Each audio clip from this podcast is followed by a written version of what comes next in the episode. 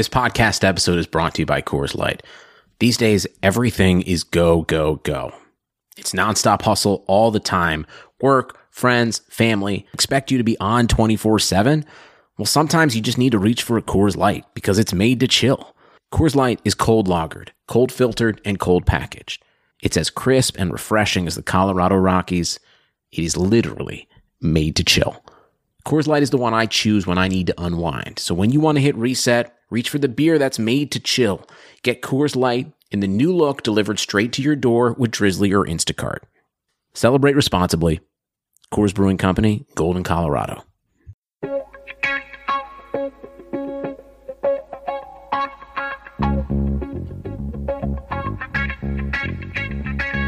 Karlsson, Karlsson, världens bästa Karlsson. Karlsson, Karlsson, hoj här kommer Karlsson. Karlsson, Karlsson, ingen faktiskt ingen annan Karlsson spelar jag så bra som mig. Carlson! Carlson! Carlson scores! Karlsson, Karlsson, everybody to another episode of the Keeping Karlsson Fantasy Hockey Podcast, the longest running fantasy hockey podcast in the world, hosted by two guys who have a great podcasting schedule for the next couple of weeks. I'm your host, Dylan Dabrowski. With me, as always, the Poobah prognostication, the IPP MVP, the fantasy hockey robot himself, Brian Com. Hello, Elon. Hello, everyone, and welcome to what very well might be the first day of your fantasy hockey playoffs. If you've made it this far and you're about to make your playoffs and go on a championship run, congratulations. If you're not there, uh, you know what? Still give yourself a pat on the back because you're listening to the Keeping Karlsson Fantasy Hockey Podcast, even though your team's out of contention. And that's doing yourself a big favor to get ready to take another shot next year. We know it's really the hardcore fantasy hockey players who are still with us at this point of the year. And we appreciate all your ears still being with us. And we hope we can reward your time with some very, very useful fantasy info and advice and strategy tips.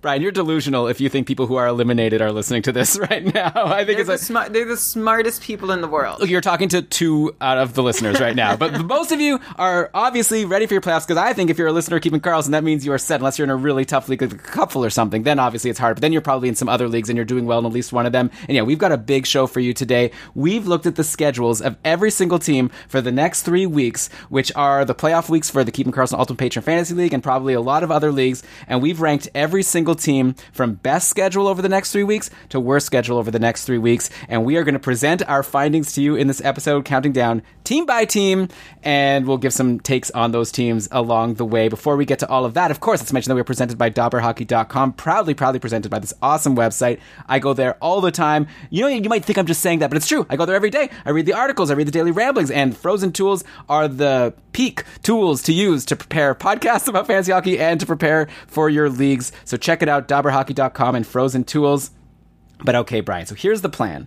Like I said, we've got a full ranking of all of the teams. Here's how I ranked it. So I looked at their schedules for, you know, the next three weeks. Obviously, the number one thing is the most games, right? The the most games, the better. If a team plays four games each week for the next three weeks, that's a team you probably want to get players from. Then to break ties, uh, we're looking at like off day games or quiet day games. So obviously, uh, if there's a busy Saturday, you're thinking of adding a player. There's no point adding a player on a day when your roster's already full. So we've counted the off day games, and then we're also just looking at like maybe if there's a real tie, we're going to look at teams that have a better schedule like sooner rather than later because you could grab the player now then drop them later on in the playoffs. You know, we're trying to be like schedule sommeliers here, okay? Like this is uh, like my and Brian's opinion on who had the best schedules, and obviously people can debate as we go. But yeah, as we go down at the start, these are going to be teams where you want to maybe think of adding players from, and then as we get to the bottom, you're going to be getting to teams where you might be wanting to think of dropping players from if you have them on your rosters. I am excited. Me too, and we have a delicious bouquet of players selected to talk about from the first team. So, Elon, who, in your opinion, as the schedule sommelier, has the very, very best schedule the rest of the season? Okay, so I want to start in Vegas because Yeah. they go four, four, four. So four games in each of the next three weeks. Plus next week they've got a Monday, Wednesday, Friday, Sunday schedule, a streamagami, all like quiet days where you're not going to have trouble getting these players into your lineup. By the way, we're totally stealing the stream schemes format. By the way, uh, so I should mention that the, this is maybe somewhat motivated this episode by Dave Benton's stream scheme. You should definitely listen out. He focuses on each week and who has the best schedule. We're looking three weeks ahead, but yeah, Vegas wow. And plus, like the teams they're playing, right? Next week they get LA, LA, Anaheim, Anaheim. Then in week two they get San Jose, San Jose, San Jose, Anaheim. Then week three is a little bit harder when you get to your finals: uh, Colorado, Colorado, Arizona, Arizona. Uh, but anyway, yeah, this is a perfect situation because not only is this a team with a great schedule, but it's also a team that you probably have a lot of potential free agents out there that are in good spots on the team. Like Riley Smith, you know, he's been quiet forever. He's been dropped in a few of my leagues, but he's still on the Karlsson and Marchessault line. Scored a couple goals and had five shots in the 7 4 win over Arizona on Friday. Uh, nothing today. By the way, so uh, uh, today on Sunday, when we're recording this, uh, Vegas beat Arizona one nothing, and I think it was Thomas Nosek who scored the goal. So none of these players I'm going to mention were in on any of these. But yeah, Chandler Stephenson is out there in a lot of leagues. Had two points versus Arizona. Hard not to like the potential of a guy playing on the top line and top power play with Stone and Pacioretty. So Brian, I feel like these are two guys that maybe they've been dropped and probably for good reason because they've been so quiet. But now if you just want to pick a player that's in a good spot and has a good schedule, I like them both. I actually added both on my couple team, so obviously I'm bought in. Uh, what do you think about them in general? And if you had to pick only one, who would it be?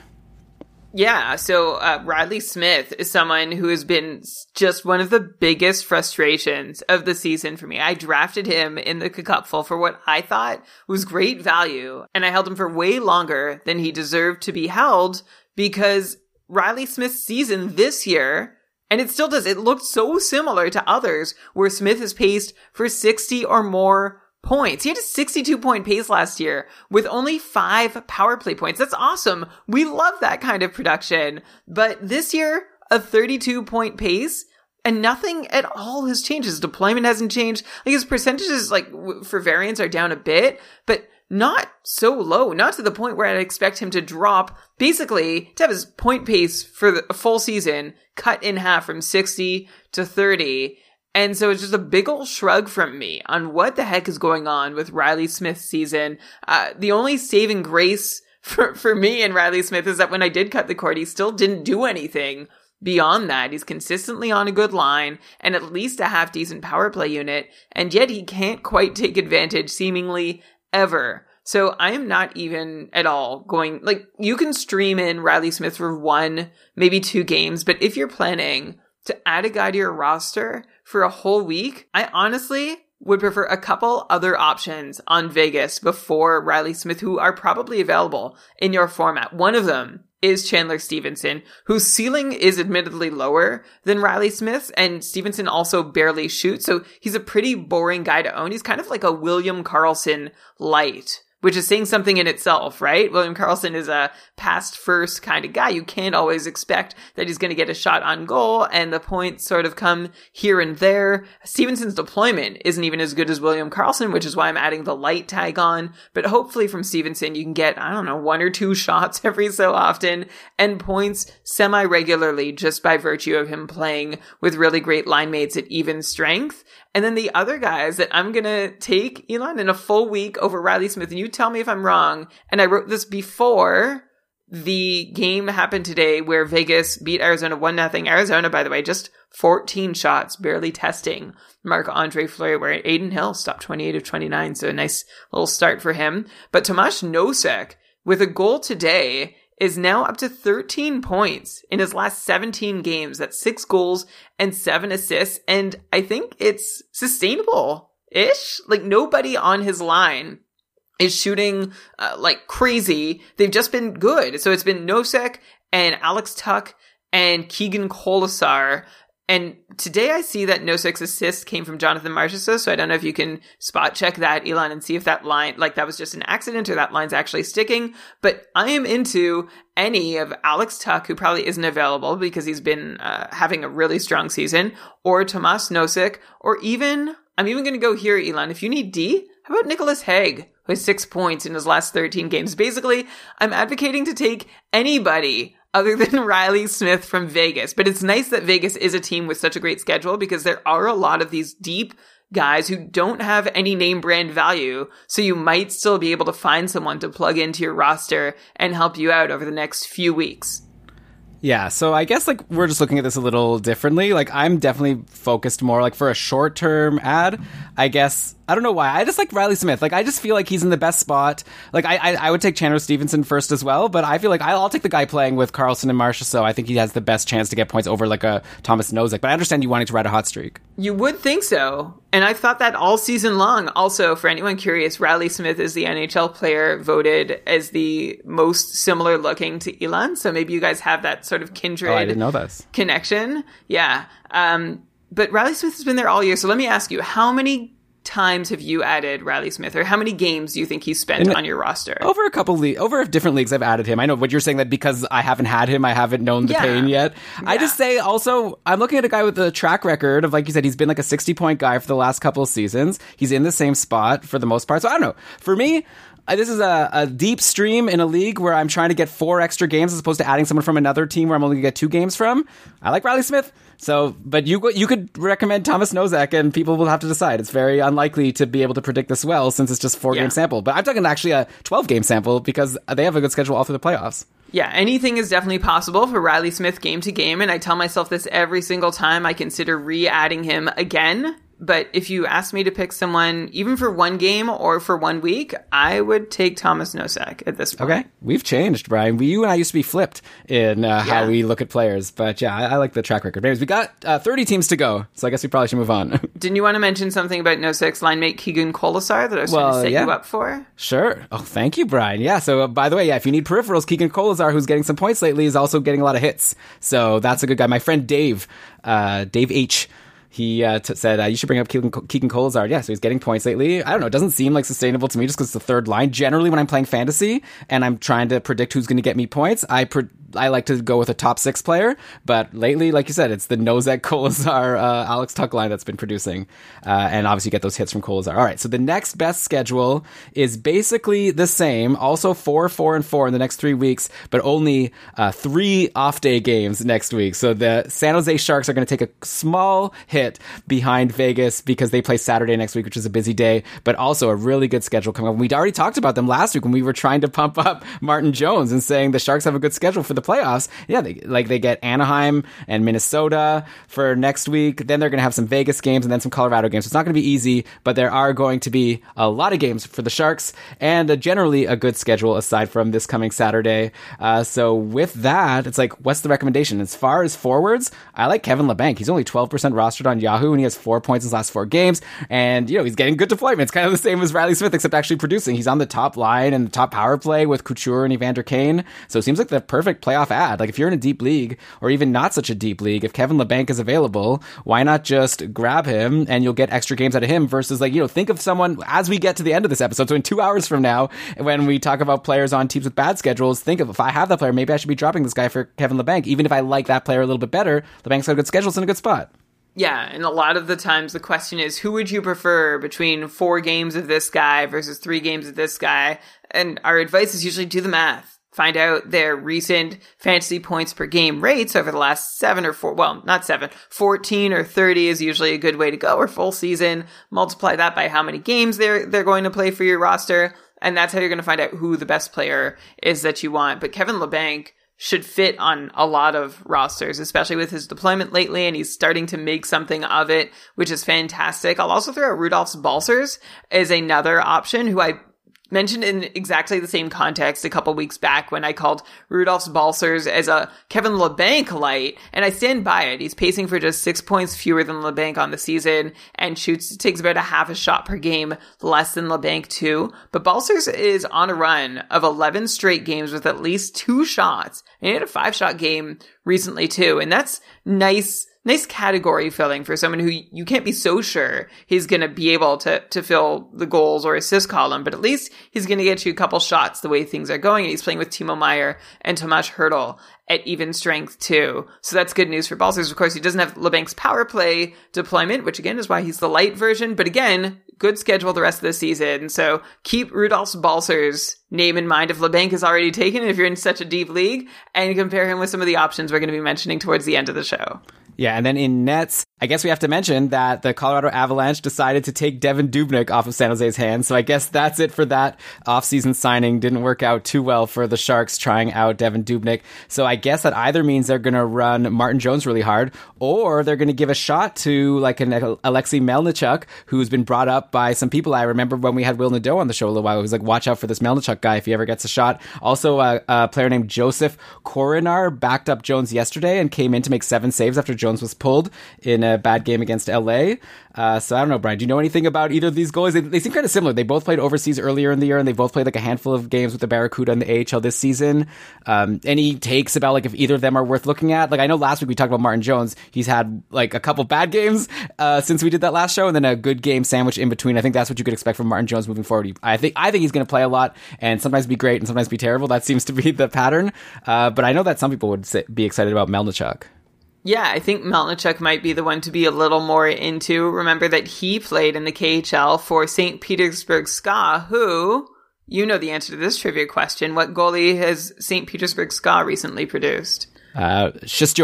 Yeah, there you go. And don't forget Mikko Koskinen as well. So Alexei Melnichuk coming from that uh, that pedigree, that Russian KHL pedigree. I had a 930 in 16 games in St. Petersburg in 2019-20. This season with Barracuda, uh, an 882 in nine games, which really isn't that much worse than Josef Korenar's 898 in eight games with the Barracuda. So honestly, I'm not expecting much from either. I think the Sharks are gonna ask Martin Jones to be a workhorse.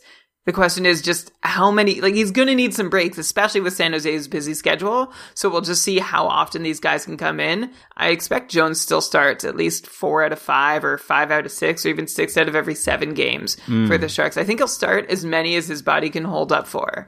I mean, the thing is, like, when you play four games every week, you have a lot of back to backs, right? That means uh, one back to back each week. So I think if you're in a league deep enough where it's hard to he- hit your minimum goalie starts, then once we find out who the backup is, you should probably be able to expect one start a week from the backup just because of back to backs, I think. And then we'll also see, like, if Malachuk plays well and Jones is struggling, why not just go with the hot hand? The Sharks still technically have a shot at the playoffs. So something to watch. Who knows? Probably you're just not going to want to put too much faith in a Sharks goalie. Uh, so we've got two more teams that have uh, four games in each of the next three weeks which is always a good thing for you in fantasy. And those are the Montreal Canadiens and the Minnesota Wild, the two M teams.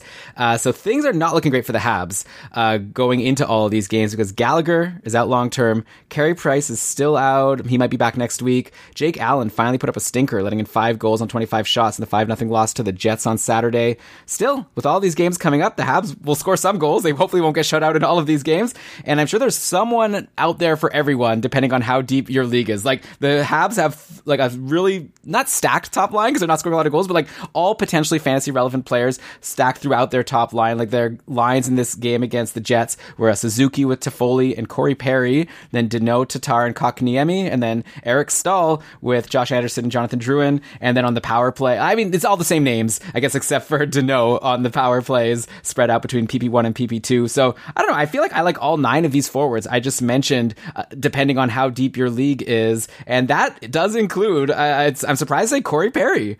Like this guy is not nothing. Like going into the season, I assumed that he was going to be a non-factor, but he scored two goals versus the Leafs earlier this week, and is clearly the one benefiting from Gallagher's absence. He even saw season high 20 minutes and nine seconds of time on ice on Thursday versus the Jets. Then he only played 11 and a half minutes on Saturday, but that was due to a 10 minute misconduct that he took in the third period. So uh, I don't know. There's a lot of Habs that I mentioned there. So how about I'll just throw a generic question to you, Brian? Who would be your number one and number nine Hab to roster from these nine forwards that I mentioned? Oh my goodness. Well, you mentioned Corey Perry. I don't think that he's going to be my number nine, eh, but he's he might have been a week ago. But I, I'm glad you brought up that he's on a bit of a roll lately. You know, he's not as mobile or like generally capable as Brendan Gallagher, who maybe he's starting to try to replace a little bit. But if Corey Perry can just haul his butt to the right spot on the ice and get open for a shot, maybe he could see a little uptick. And I really like that Perry in the game where he got that misconduct and played only 11 minutes, he still had three shots on goal. So good for Corey Perry there. One player who'd be tempted to rank ninth, but I'm not going to allow it because I think he is DUE. He's due, or I should say high in DUE, is Jonathan Drouin, who has just gotten stone cold lately. Just one point in his last nine games after beginning the year with about a 56 point pace through 30 games played, which is uh, very reasonable. Like that's about what we expect from most forwards in Montreal. Um, and Drouin has just not been able to continue that lately. He's been on my roster. He's actually my Riley Smith of the moment in Cupful, where it's like everything looks set up for production, but it's just not coming.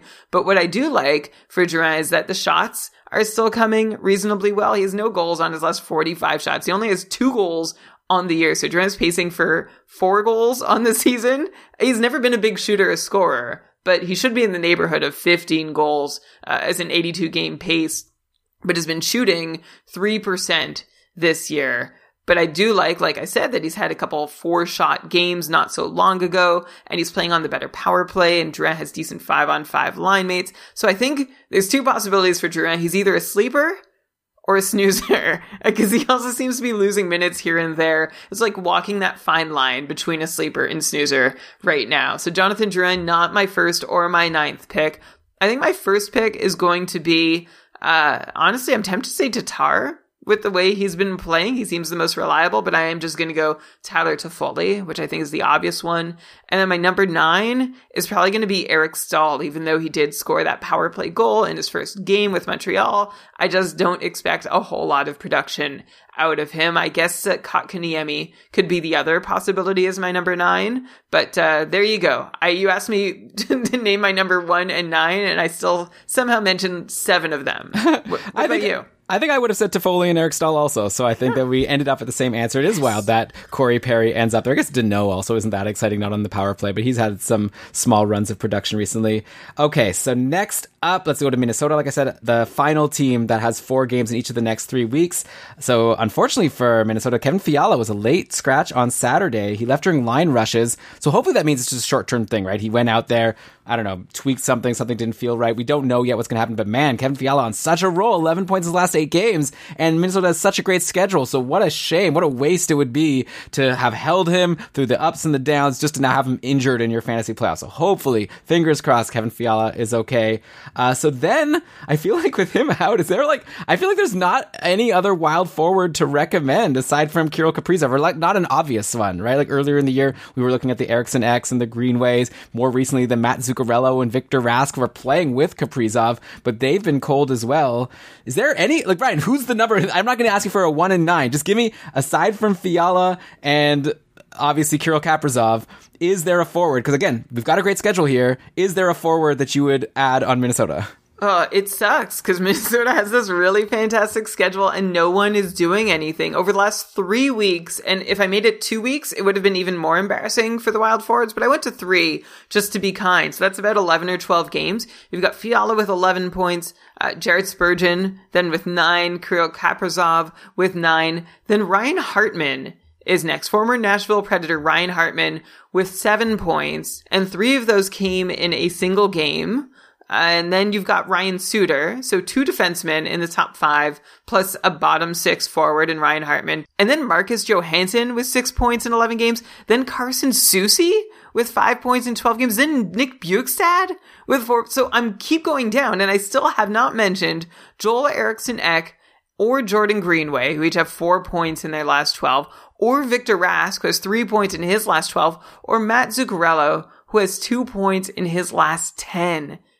It is a scoring desert right now for Minnesota, and it's really, really awful because they do have this great schedule. They've had a good schedule for a couple weeks now, and I'm holding Matt Zuccarello being like, hey, Matt, where are you?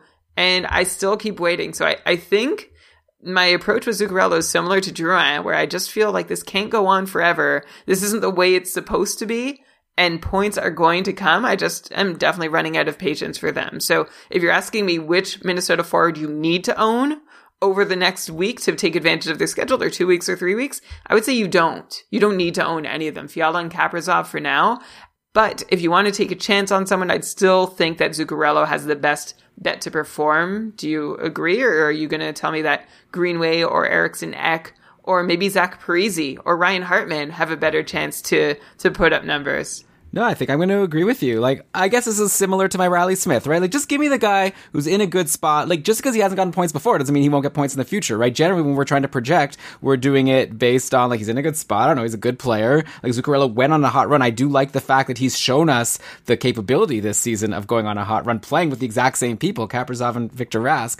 So, yeah, if I'm going to take someone, give me Matt Zuccarello. And he's probably, like, the nice thing is he's done so badly that he's probably dropped in a bunch of leagues. So you could try him out and see, take advantage of this good schedule, but obviously no guarantees because we've seen how cold he can be. One definite ad I won't even ask you about him is uh, Jared Spurgeon. If you if he's available and you need D, or even if you don't need D, find room for him because he's finally taken a stranglehold of that top power play, and he was on a run of six points in five games before going pointless in his last couple. But if your league counts blocks, you didn't even mind that he was pointless on Saturday because he had six blocks versus St. Louis on Saturday. So in like two hours, uh, you know, at the end of the show, we'll talk about the Oilers and their terrible schedule coming up.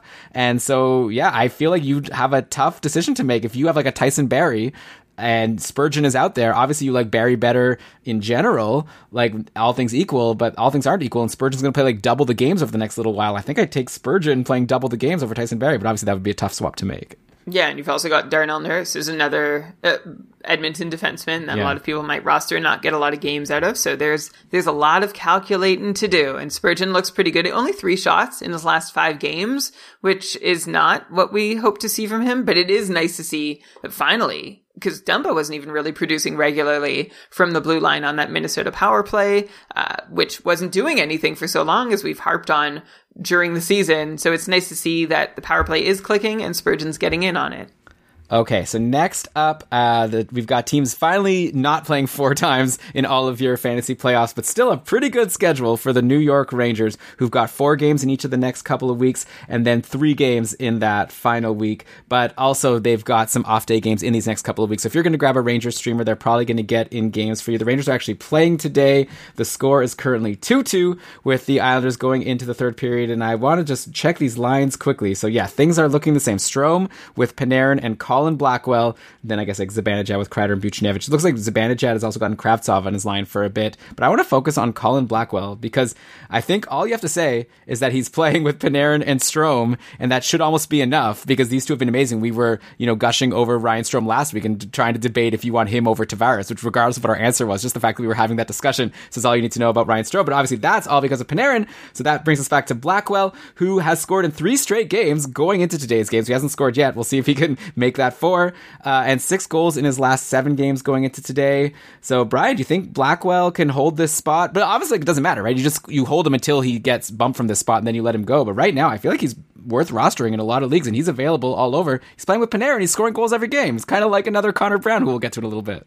Yeah, yeah, kind of like another Connor Brown in that he's gone on runs and is on one right now. And this is not the first time that Colin Blackwell has been fantasy relevant. His last run, he had four goals on 14 shots over six games. This current run for Colin Blackwell, six goals in seven games, as you mentioned, Elon. But on his last 13 shots, he scored six times.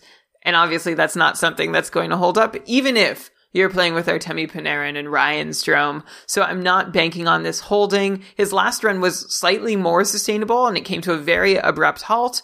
And I suggest that as soon as the points stop coming from Colin Blackwell this time around, that you don't get stuck waiting around and you just decide to cut ties as soon as you can because I really don't think that the scoring we're seeing from Colin Blackwell is sustainable. Enjoy it while it lasts, but then please say goodbye.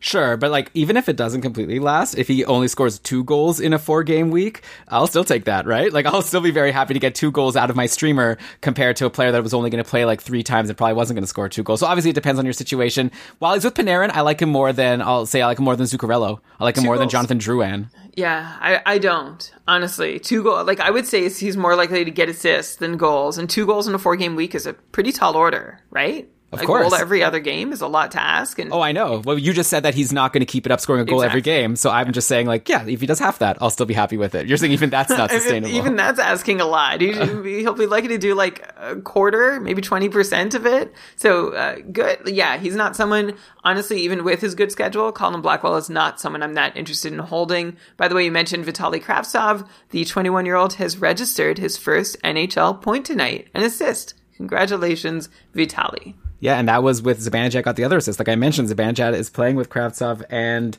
uh, Kreider right now, so that's a Did good Kreider spot. score the goal? No, a defenseman did. Brandon Smith.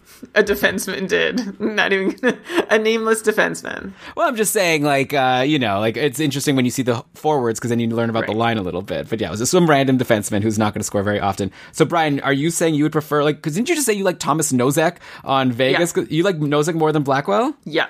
Oh, disagree. I'll take the guy playing with Panarin every day. Do you, want do you want to do a bet rest of the season? I don't know. Like we don't need to do a bet because also it's like uh, it dep like I'm saying while he's playing while Blackwell's playing with Panarin. Like as soon as that changes, I wouldn't be interested in him anymore. And so I don't know. I can't predict the rest of the season. I'm just saying for right now for next week, the Rangers play four times, and if I'm looking for someone to stream in, Blackwell is is high on my list just because he's playing with Panarin and he's on a run.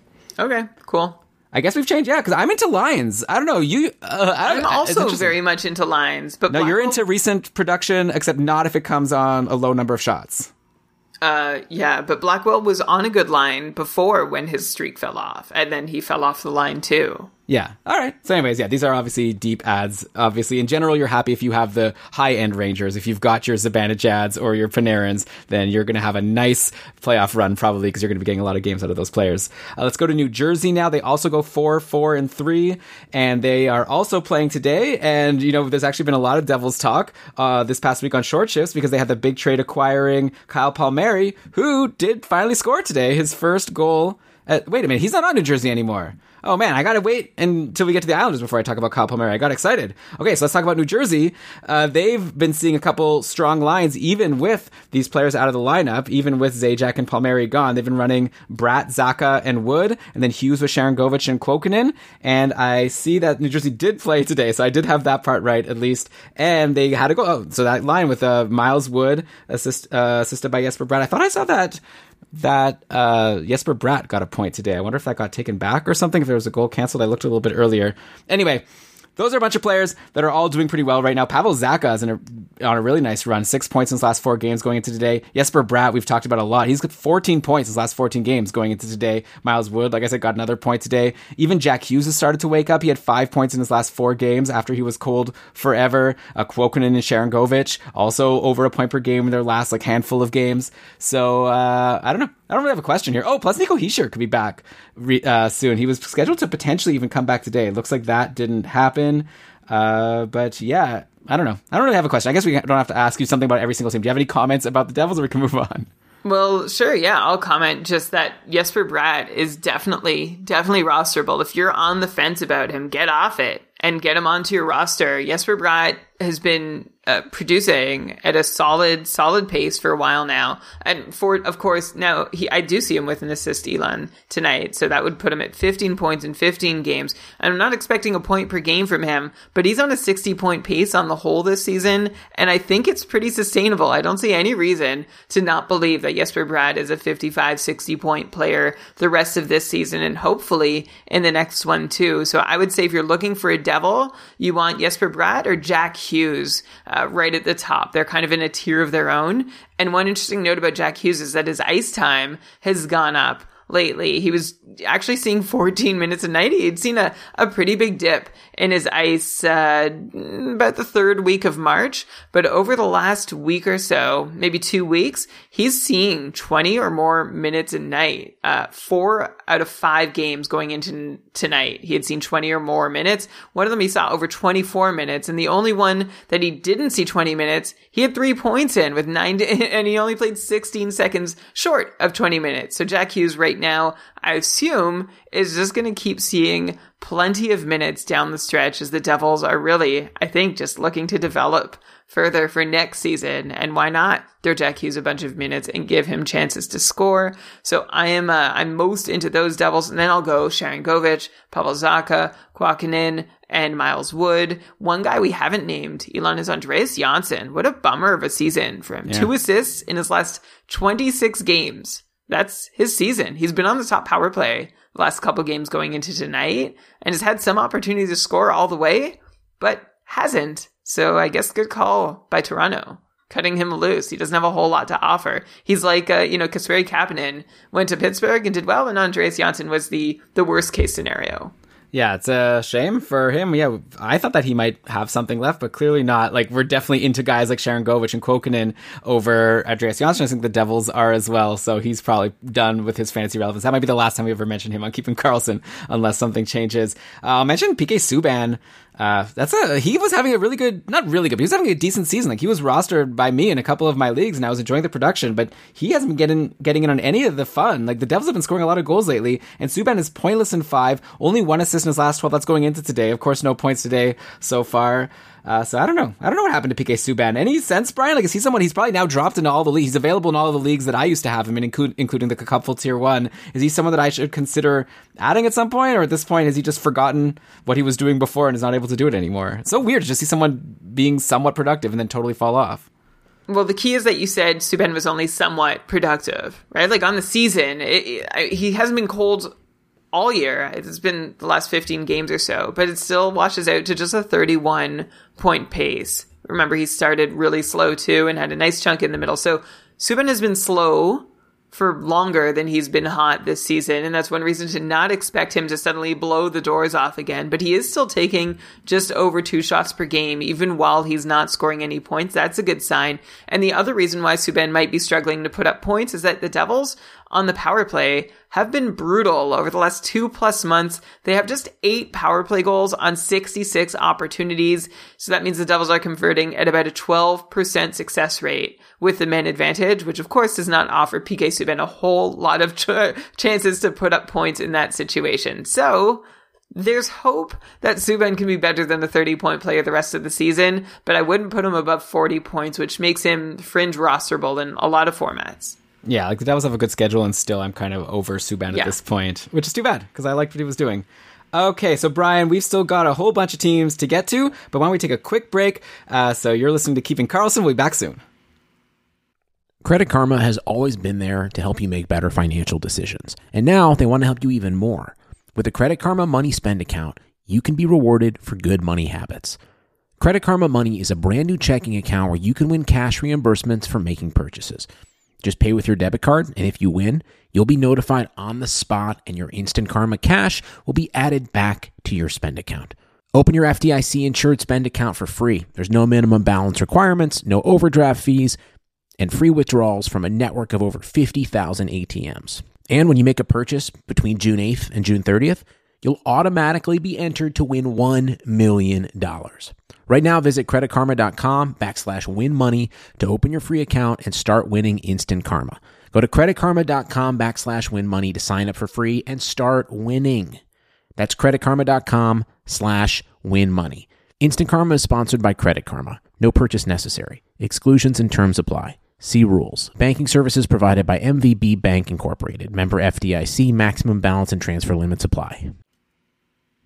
All right, we are back, and we still have some more teams to go through, Brian, that have in the next three weeks, two of them with four games and one of them with three games. I put the Devils ahead because it was, and the Rangers, they were like four, four, and three. So, like I said, I wanted to like front load as much as possible. But now we're getting to a team, the LA Kings, who go four, three, four. So, four games, then three games, then four games. But next week's is really nice because just like Vegas, it's a Monday, Wednesday, Friday slate, a Sunday slate of four games, which is what you always want to get a really good schedule next week. And the LA Kings, you know what? They've got a great schedule by the numbers, but next week might be tough because those four games are against Vegas twice and Colorado twice. So, on one hand, I want to be like, yeah, grab those LA players to get games, but there's a good chance they could get shut out in one or two of those games. Uh, obviously, you want to get in on that first line if like Brown or Iafallo are out there, I think. Both scored a goal in the 4 2 win over the Sharks on Saturday. And then our next tier of guys, I guess, would be like your Jeff Carters and your Adrian Kempes. Kempe's been pretty quiet lately, still on the top power play.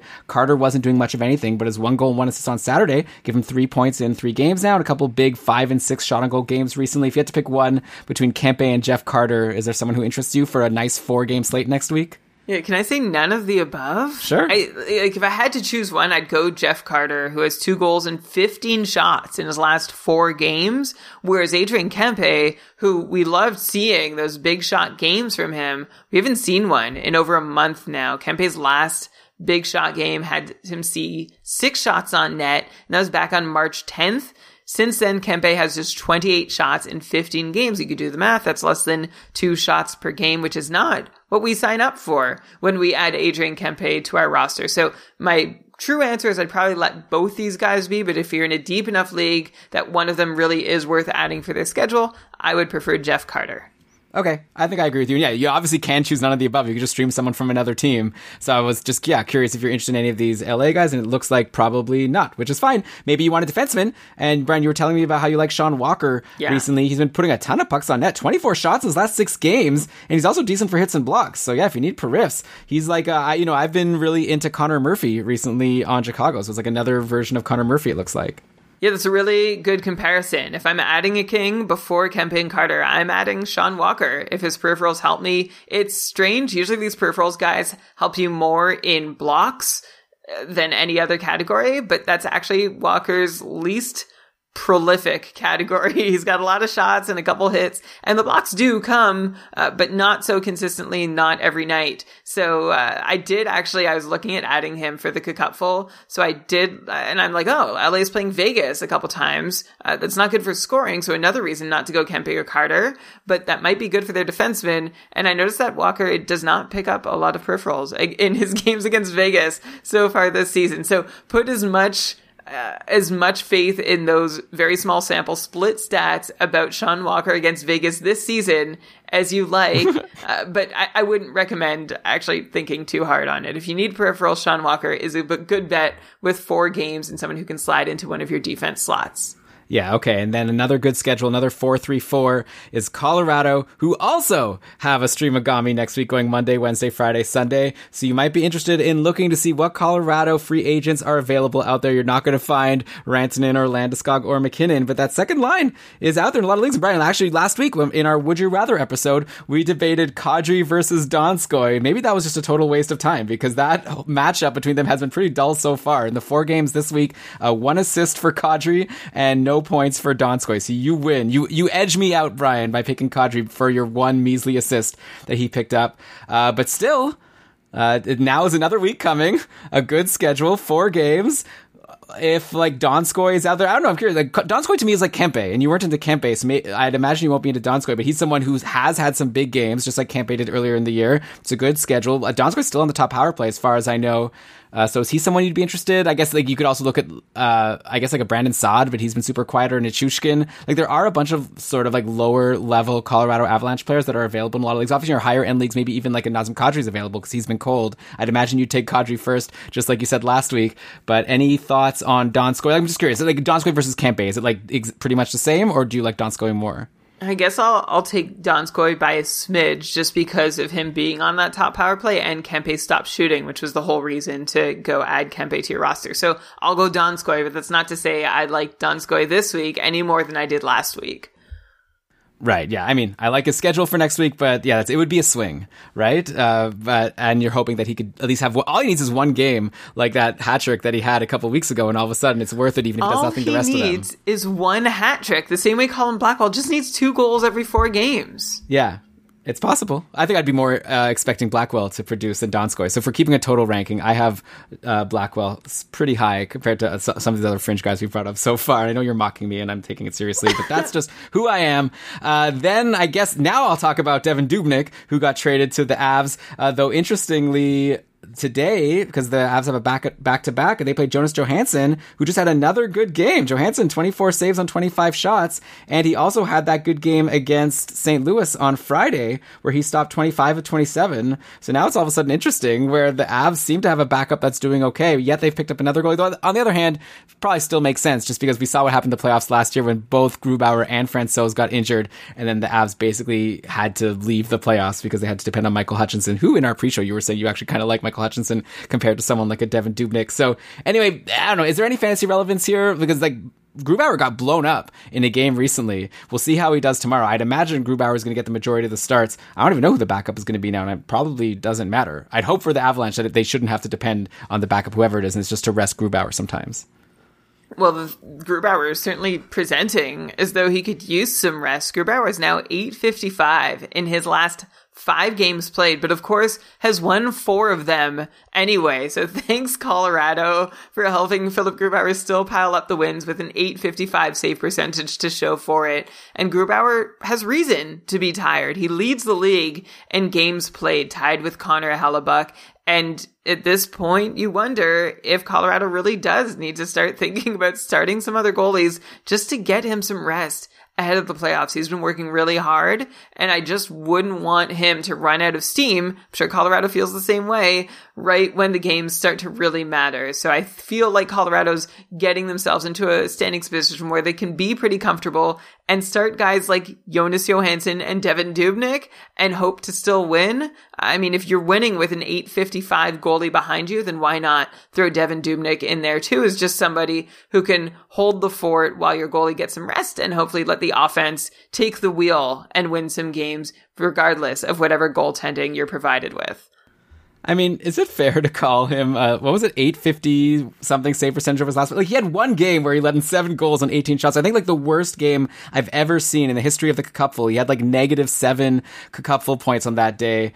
Uh, so uh, that's a good reason, maybe, Okay, for, to not look at save percentage, maybe look at quality start percentage, which I know hasn't been good also. Yeah. The, the game before that, he was an 840. The game before that, 964. The two That's good. games before that, 903 and 867. So no, it was not just that one game.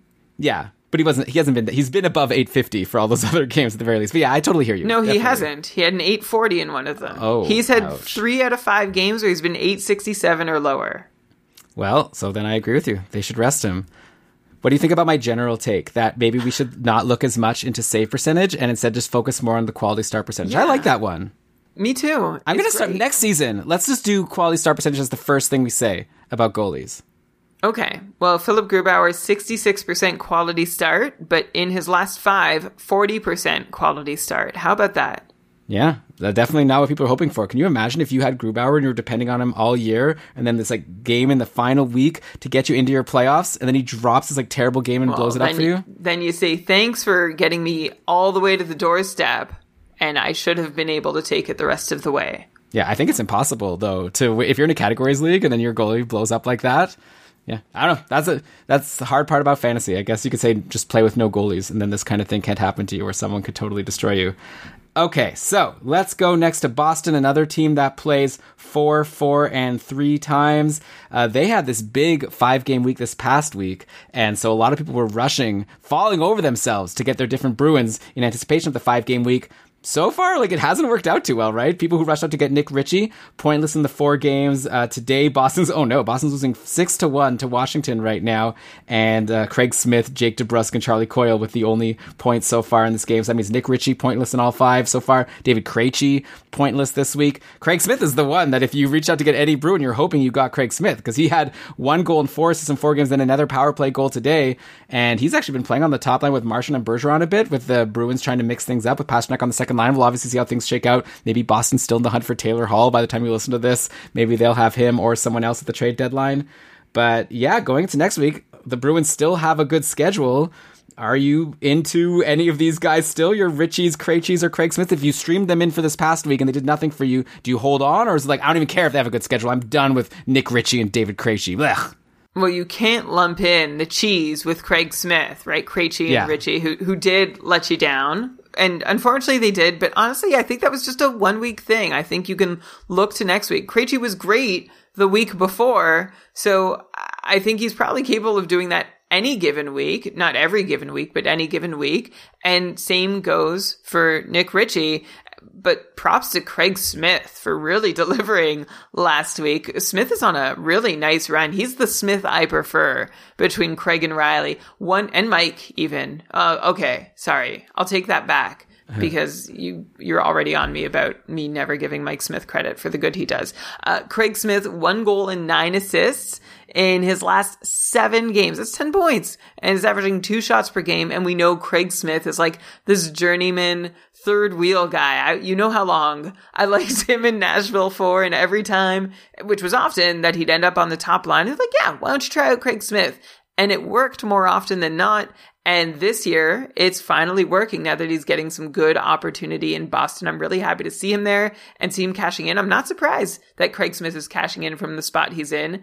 And I kind of hope it continues. Like Boston, we've talked about so many times how they might want to split up their top two lines and then they never end up actually doing it because that top line is just so dominant that they don't need any other lines. But this time, this feels like one of the longest stretches the Bruins have gone without having Marchand, Bergeron, and Pastrnak all together as a trio. Yeah, so are you saying then for next week, if you had added Nick Ritchie in one of my leagues, I added Nick Ritchie. I still have him. If Craig Smith is available, should I make that swap or should I just hold on to Ritchie? Ritchie's the one on the top power play. Yeah, it's a tough one. I think I would probably stick with Ritchie because not, of course, not all of what Craig Smith is doing is sustainable, but it would be close. I would Yeah. stick with Ritchie though. Okay, I think I agree. And then obviously the Bruins are struggling right now, partially because they're starting to lose all their defensemen, right? Charlie McAvoy has been injured. Apparently he might be back next week though, so hopefully that'll figure that out. Matt Grzelcyk sustained an upper body injury versus Philly on Saturday. Boston went with uh, five forwards on the power play in Saturday's game. Actually, let's check and see on uh, Frozen Tools what the power play's been today. Uh, no, so they've had Jack. Who's this? Jack Ahcan has been quarterbacking the top power play for the Bruins today. So I, I'd imagine that won't last because McAvoy is coming back soon. But yeah, it's been tough for them. Apparently, oh, and Shams is saying, or no, K Towney in the chat here is saying that Zboril also got injured today. So the Bruins are having a tough time. Plus, both of their goalies are injured, right? Tuukka Rask it has been out for a while and Halak's on the COVID protocol. Jeremy Swayman came in and actually had two great games versus Philly and Washington. Then he had three goals against on 23 shots in the loss to Philly on Saturday. Today, Dan Vladar is playing and he's been totally blown up. Uh, So now going into next week, I guess I'd imagine Tuukka Rask might come back until he is. Jeremy Swayman could be an interesting option, though at the same time, the Bruins have no defense and they've just let in six goals. So how, what's your interest level on Jeremy Swayman? Like Brian, actually in our joint league, the Fantasy Hockey Trades Invitational, where we went lossless the whole season through. We're going into the playoffs with a perfect record. So I'm very That, excited that about sounds that. way lossless sounds way less impressive than undefeated. Undefeated. Okay, let's say undefeated then. We're undefeated. We've got the bye. Hopefully, we won't now like blow it in the semifinals after winning every single regular season game. Anyways, we have room to add a goalie, and Swayman is out there, but so are some other, you know, like regular options that are like always out there, like your Ullmark, Martin Jones, Blackwood. Is like just Swayman like another guy the same as them, or does he go higher because he's on the Bruins and has that potential to be the starter on the Bruins if Rask ends up staying hurt longer? Well, the latest on Tuukka Rask before we get too far on this is that he could play Tuesday or Thursday. So uh, this is not necessarily a long-term look for Jeremy Swayman if you're adding him. Although the Bruins, I don't think would mind having someone to trade off games with Tuukka Rask the same way that Halak was doing most of the season. If Swayman proves himself to be up to the task, then why wouldn't they use him as a Jaro Halak? Heck, he's been better than Halak this year. As you mentioned, 929 over his three games so far this season, and playing in Providence of the AHL, his first taste of being a pro, the 22 year old had a 933 save percentage. So his pro career is off to a very, very good start. And I would look to him if you're in a league where you don't need a ton of volume, but you'll be happy to take some rates. I'd find it very hard to believe that Swayman won't see at least one game a week and could see two. Okay, so yeah, someone definitely to look at. And also Tuukka Rask, yeah, he'll be back, but let's see how he does. And if he's fully healed, obviously you have to be a little nervous about a goalie who's been gone for so long. So definitely something to keep our eye on. Brian, by the way, uh, Fike Subban, we have a gift. We should sell this service. We call out a player who's cold and he starts to score. That's why I think Reilly Smith is a good ad right now because we brought him up on this show, which means he's about to go off. But yeah, PK Subban scored a goal, so good for him. All right, so another 4-4-3 team. Again, we're talking looking at schedules and Buffalo Sabres play four times, four times, and then three times. You might think, I don't care. I don't want any Buffalo Sabres players. No, thank you. Especially you'd think now they've traded Eric Staal, they've traded Montour, Hall's going to be gone soon. And yet, with all the turmoil, like, first of all, Rasmus Dahlin is on a four game point streak going into today, which is like he was cold all season and all it took was like all the players leaving. And then Dahlin finally got hot. Uh, he no points today though. Unfortunately, Buffalo won again. Oh, Buffalo! Look at Buffalo! All of a sudden, they won five three over Philly. So maybe it's not the toughest competition, but still, Linus Ullmark has a winning record on the season. Ullmark, like you would have thought, like now he came back. I think we even had this conversation, right, Brian? Where you were like, should people grab Ullmark now that he's back from his injury? And you were like, well, yeah, he's going to put up good rates, but don't expect many wins. He's like winning more than he loses. Maybe that's more just a function of who he's been playing lately. But man, I'm very impressed with Linus Ullmark. Maybe he's our option in the fantasy hockey trades league. But anyways, uh, so Dahlin is finally getting hot, and also here's a really deep cut. I definitely didn't expect to say this this season, but Casey Mittelstadt, only 1% rostered on Yahoo, has six points in his last six games going into today. And he scored another goal today, so make that seven points. Wow, Casey Mittelstadt out of nowhere producing. Is there any chance that the 2017 eighth overall pick is finally breaking out for real and people should go grab him? So some context to Casey Mittelstadt's goal today is that it was into an empty net, which is good. He was out on the ice in that situation, I guess being rewarded for his recent play, but it was not a necessarily a skill goal. Uh, Mittelstadt now, well, going into tonight, had five goals on his last 11 shots. So kind of like a Colin Blackwell, whereas, yeah, all these goals are kind of coming, and he's someone who we've seen glimpses from before, but it's really unsustainable, and I don't expect it to continue the way it has been. Like you're asking me about Casey Mittelstadt, you might as well be asking me about his line mate, Rasmus Asplund, who has five points in his last eight games, and I'm just checking the box score now. Uh, I don't think Asplund did get on the score sheet, but No, you he did. He scored a goal. Oh, there you go. So uh, I am as equally as into Mittelstadt as I am Rasmus Asplund. Really? E- yeah. Mittelstadt has the pedigree. He played more minutes today. Mittelstadt played 16 minutes and 12 seconds, and he got top power play. Rasmus Asplund didn't get any power play time. Yeah. Okay, fine. So you caught me. I'm being a little cheeky, a little glib, and maybe I. It, Thank you for clarifying. Backfired, Brian. you got me. Uh, but it's good to clarify. Yes, I like Mittelstadt more than Asplund, but I don't love either option. Elon, you might get mad at me for saying this, but I'm looking at the box score today. Are you going to tell me that Linus Ullmark actually isn't that good? No, I'm going to tell you that Jeff Skinner Oh, had a goal and an assist, and according to his coach, he was smiling and feeling good out there, and it was nice to see. I'm So- not mad. Okay, if anything, great. yeah, you'd expect Skinner should be doing better. He's on the top line. Top He's playing line. with Olofsson and Reinhart. So I guess is Skinner. Are we going to recommend? I mean, Buffalo has a good schedule. I hate to do this because every time we do it, people get mad at us because No. he does nothing. I think we are in a place where we can, in good faith, recommend Jeff Skinner. He's up to eight shots in his last three games, has two goals and a point in those three games, and uh, is seeing 18 minutes for the first time. I'm just scrolling through his game log, seeing 18 minutes a night for the first time all season long. So he's in a place where maybe he can actually start to do a little something something for the I, I you know what I'm not even going to mention his contract. I feel bad for him. I, I don't because he's making all that money. Uh, But uh, it's it's like attached to him. Just go, go out, have some fun, score some points, maybe for people's fantasy teams. So uh, Jeff Skinner, the one thing I would love more than him just playing with Olsen Reinhart at even strength is for him to actually show up on the top power play, which means he would need to bump. I guess Mittelstadt is the only because they're going um, three forwards, two D. They've got Ristolainen and Dahlin playing uh, on the top unit. So I guess I can't be too excited about Skinner until he's on the top power play, but maybe like a Galchenyuk type in the meantime. And then speaking of Rasmus Dahlin, I will mention going into tonight, he had just a single shot in five of his last six games. So even though the points are coming, I still don't see the full Rasmus Dahlin experience having returned. But what has returned is his teammates' ability to shoot the puck. They're scoring finally, which has not been the case this year. Dahlin's line mates have scored on 5% of their shots at five on five this year, which is uh, very bad. Usually you would expect around eight or 9%. And it seems overall, like the coaching change has had a, a positive effect on the team, right? They beat Philly today. Ullmark's playing well. Sure, they're sending players at the door, but now it's just like, I feel like everyone in Buffalo is just taking a deep breath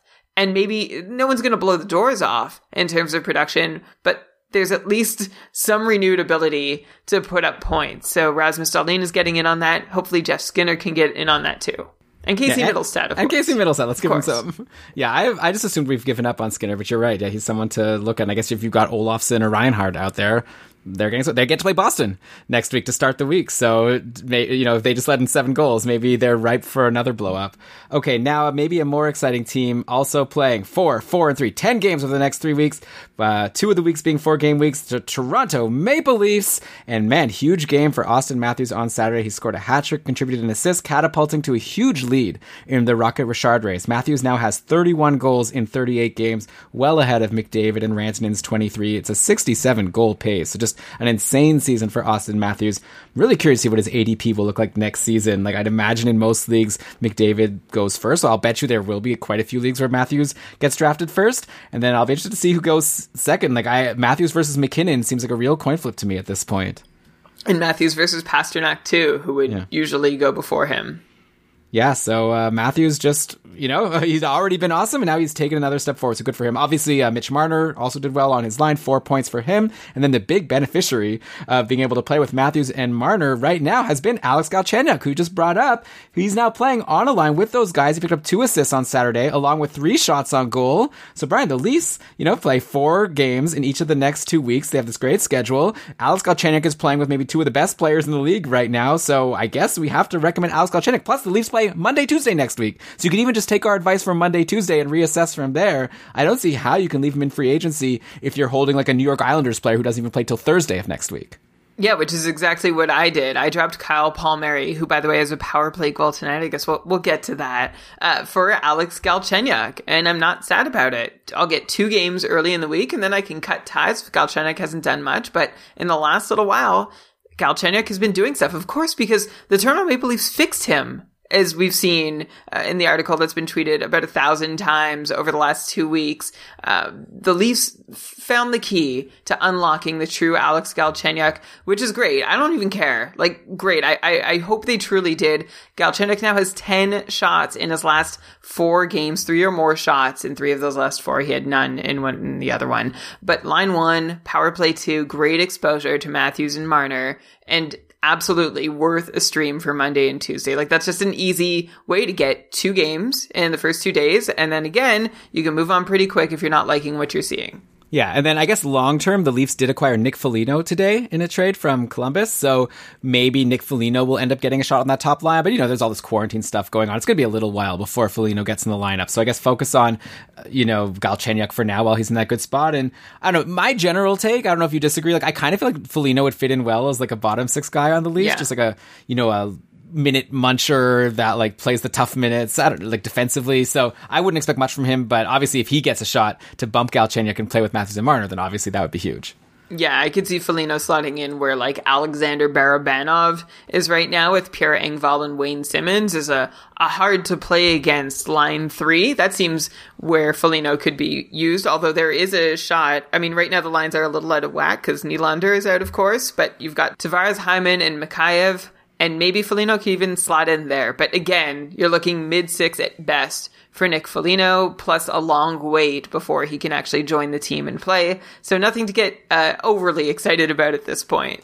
Yeah, I mean, I wouldn't say mid six at best. I think top line with Matthews and Marner at best. It's possible. They've put a lot of people there, but we'll have to wait and see what happens. I don't think that Alex Galchenyuk is like so, just because they fixed him, I don't think he's like cemented there Okay, at this yeah, point. fair, fair, fair. But yeah, it's a long wait. Okay, so next up, another good schedule. We're still on teams that are playing 10 times with these next three weeks. Two four game weeks and then one three game week. Tampa Bay Lightning go three, four, and four. So next week isn't the best schedule for Tampa, but if you hold on through that, you're getting a couple good weeks to end your playoffs if you don't get eliminated, of course. Unfortunately, things aren't looking that great in Tampa right now because Steven Stamkos was hurt in Thursday's 6 4 win over Columbus. He didn't play Saturday. Apparently, he'll get reevaluated soon.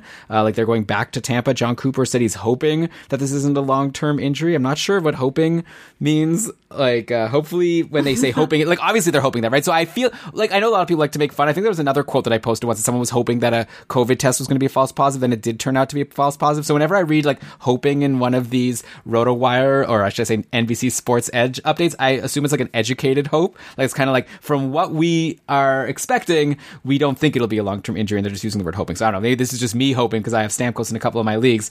Anyway, so the lines for the three nothing win over Nashville on Saturday, because of course Tampa still was able to pull out a win even without Stamkos and Kucherov. Uh, so they were running Palat with Point and Anthony Cirelli, and then Coleman, Gourde, Goodrow, Tyler Johnson with Killorn and Matthew Joseph, and then this guy Ross Colton wasn't even really on a line. He was like just jumping around a bit into those other lines, and you would think, well, whatever. So obviously, of all these people I just mentioned, probably the least interesting is Ross Colton. But no, who who TF is this guy? He scored in five of his last six games now. Another Connor Brown. He's like a Blackwell or a Connor Brown now. We haven't even talked about Connor Brown yet. But is there any chance this is for real and Ross Colton is someone people should consider grabbing at this point? Like, I can't I have to at least bring him up, even though I know you're going to swat him away. Well, I'm gonna remind you that this is not the first time. I don't know if you remember. It's not the first time we've brought Ross Colton up on Keeping Karlsson. We brought him up a few weeks ago when we were talking about Carter Verhaeghe as being uh, sort of the the next in line from Jonathan Marchessault as these fourth line Tampa players who can suddenly show up in a top six and be really quality uh, top six players or at least complementary players and add Ross Colton to the, or we named him as someone to keep your eye on as the next guy who could somehow find his way there. I was not actually expecting uh, to see any production from Colton since then. I'm not going to go very far with the way he's been producing. Uh, it's been a really lovely run, but five goals on his last 11 shots. Uh, that's exactly what uh, Mittelstadt had going into today. And I feel even less interested in Colton than I do Mittelstadt. So really lovely, but don't expect it to last. And Colton's still just playing these like you said, Elon, he's not even on a line. Uh, he's been under 10 minutes in three of his last five games, even though he's been scoring these goals. Yeah, so obviously you could say it is possible that scoring these goals will increase his p- potential to get more minutes. Like maybe he's earning more time. But yeah, I'd wait for that to happen before getting too bought in. I would still add like an Anthony Cirelli or even a Yanni Gourde, even though they're colder over a Ross Cold. I know some people don't agree with that and they would just go with the hot hand, but I would take the person on a more of a scoring line. Yeah. Oh, for sure. I would take Anthony Cirelli, who, by the way, just continues to confuse. Right? Did you know it's possible to be in Tampa's top six and have a bad on ice shooting percentage? Anthony Cirelli knows this because his on ice shooting percentage in Tampa with high end scorers is below 7% compared to that compared to where it's been in the previous years in the 9 to 10% range for Cirelli. I don't know that Cirelli has even had a year before with more consistent quality opportunity than he has this year and yet here we are Cirelli's pointless in 9 just barely hanging on to a 50 point pace I, I hope for more. I would definitely take him over Ross Colton, who Mason in the chat has mentioned is Lost Colton if you pick him up. Oh, harsh. I know you like that, Brian. Yeah. Uh, I yeah, I would say if you have Cirelli, you have my permission to maybe you could drop him for this coming week because Tampa has a bad schedule, and then just get ready to add him back for the final two weeks when Tampa has a better schedule. And I think, or or someone else if you see a better option out there. But I don't think you need to hold Cirelli right now for a week schedule, especially if Stamkos is going to be out. And obviously, now that I said that, watch him like go off. But I'd rather have, well, let me say, Reilly Smith for his four off day games rather than Anthony Cirelli for next week. Okay, let's go to now Dallas, another ten game team in the next three weeks. They go three, four, and four. Only one off day game in each of those three weeks. So that's where they're ranking lower in terms of all these 10 game teams. Still, uh, Dallas is. I don't know. I'm curious to get your thoughts on Dallas right now because they have a top line that's just scorching, right? Jason Robertson, Roope Hintz, Joe Pavelski have they've been doing that. They listened to Keeping Karlsson and they were like, I know this Brian Com doesn't have faith in us, so we're going to make him pay. And yeah, so they've been producing big time. Like Hintz, six points in his last two games. He has 30, Roope Hintz has 30 points in 28 games. Like all the people who have held him and, you know, like he kept on going day to day and not day to day and like game time decisions. So we, I think we even recommended at one point that people should just drop him if it's like too Yeah. annoying. But it's like that would have been a mistake, right? Because even if you just left him on your bench for those games that he didn't play, I think overall you're still happy to get those 30 points that he's produced if you've been able to get all of them throughout the season. Uh, yeah, and then you've got like Pavelski is Pavelski, he's fine. Uh, like he's really good, clearly. And then Jason Robertson, Brian, he's scored another two goals on Saturday in the 4-1 win over Florida, which brought him to 27 points in 34 games on the season for a 65 point pace. I've been thinking it's a runaway for Kirill Kaprizov to win the Calder, but I think he's got some competition, right? Like Kaprizov sits at 34 points in 40 games for a 70 point pace. Robertson has been closing this gap lately, right now at a 65 point pace, and he's played fewer games. How good is this Jason Robertson? Why is it every year there's a new player on Dallas for us to be like, who is this guy? How is he so good? I know he has a decent draft pedigree. He's reminding me now of like someone like a Fiala or Bjorkstrand from last year. I remember like going into the year, like I didn't expect much. Maybe they didn't start like so scorching. And then by this point of the season, every single game that Minnesota or Columbus played, you like knew that Fiala or Bjorkstrand were going to do something. And it feels that way now with Jason Robertson. Uh, I'm curious like, what's your take on him? Like if we have to project him for next year now, like what are we going to put? Are we just going to have to plop down 70? Well, like Ross Colton, Elon, Jason Robertson is someone who made an appearance early on on the show this season. We first mentioned Jason Robertson back on February 22nd when he had just about 10 NHL games to his name, including three from the previous season. He was still playing on the fourth line, but Robertson had gotten on a five game point streak and he stayed on the fourth line for a little bit after we mentioned him. But then he got a bump up into the top six and has been, like you said, on fire ever since. Basically, a point per game player since he was moved up to the top end of the depth chart on a nightly basis. Jason Robertson has nine goals and 12 assists in his last 26 games, two and a half shots per game. And get this, Elon, because you said how I, I discount and write off every Dallas Stars production. but it's because of that power play. I swear, it's just because of that power play, and I make that point every time, and I don't want to repeat myself too much about it. And thankfully, I don't need to when I talk about Jason Robertson, who only has three power play points. He's doing this all at even strength, and maybe his variance is a touch high, but it's not that high. Like maybe Jason Robertson isn't a 70 point player, but I think he's a 60, 65 point player. And that's just this year. I'm really excited about how much more we might get to see from him in the years to come. And like you said, he's made himself unignorable in the Calder Trophy race, especially with the waves he's making lately. Seven goals on his last 32 shots over 10 games. It's not a totally insane shooting percentage. It's high, but it's not totally insane. And he has 32 shots over 10 games, which is fantastic. And unlike Roope Hintz and Joe Pavelski has not been overly reliant on that power play. Speaking of which, Roope Hintz, congratulations. He's played five consecutive games now. So hopefully those days of going day to day are behind us. But he scored 16 power play points this season, which has helped pad his totals. And part of that is because while he's on the ice on the power play, Dallas has scored on a quarter of their shots. Yes, one out of every four power play shots with Roope Hintz on the ice has beaten the goalie this season, which is great. I'm not taking anything away from Roope Hintz. He's got 16 power play points. That's something to celebrate, but that's in 29 games, which would mean in a full season, he'd be pacing for something like 45 power play points, which is just not like, I don't need to tell you that's not sustainable. So he's having a great season. I hope you did hold on to him, but I also, Elon, you know how I'm going to end this. If he goes cold, and it's possible he goes cold. I wouldn't. Uh, That's nuts. I- yeah, I would. Hold, Jason Robertson. I I would commit to holding the rest of this season. Roope Hintz, I would not commit to holding the rest of the season. Okay, I want to distance myself from Brian's take here. like, just because it's not sustainable, like he's over a point per game. I, we have this conversation all the time, right? Like when you see Yeah. a player that's doing really well, you say it's not sustainable, then you assume okay, that means he's not going to be good. But like to me, I think of like he could still like go down in that power play points per game by like quite a bit and still be like a 60, 65 point player, which is definitely worth rostering in most leagues. Right now, he's above a point per game, so I he has a lot of room he'd to fall. Yeah, I don't think he'd be a 60, 65 point player.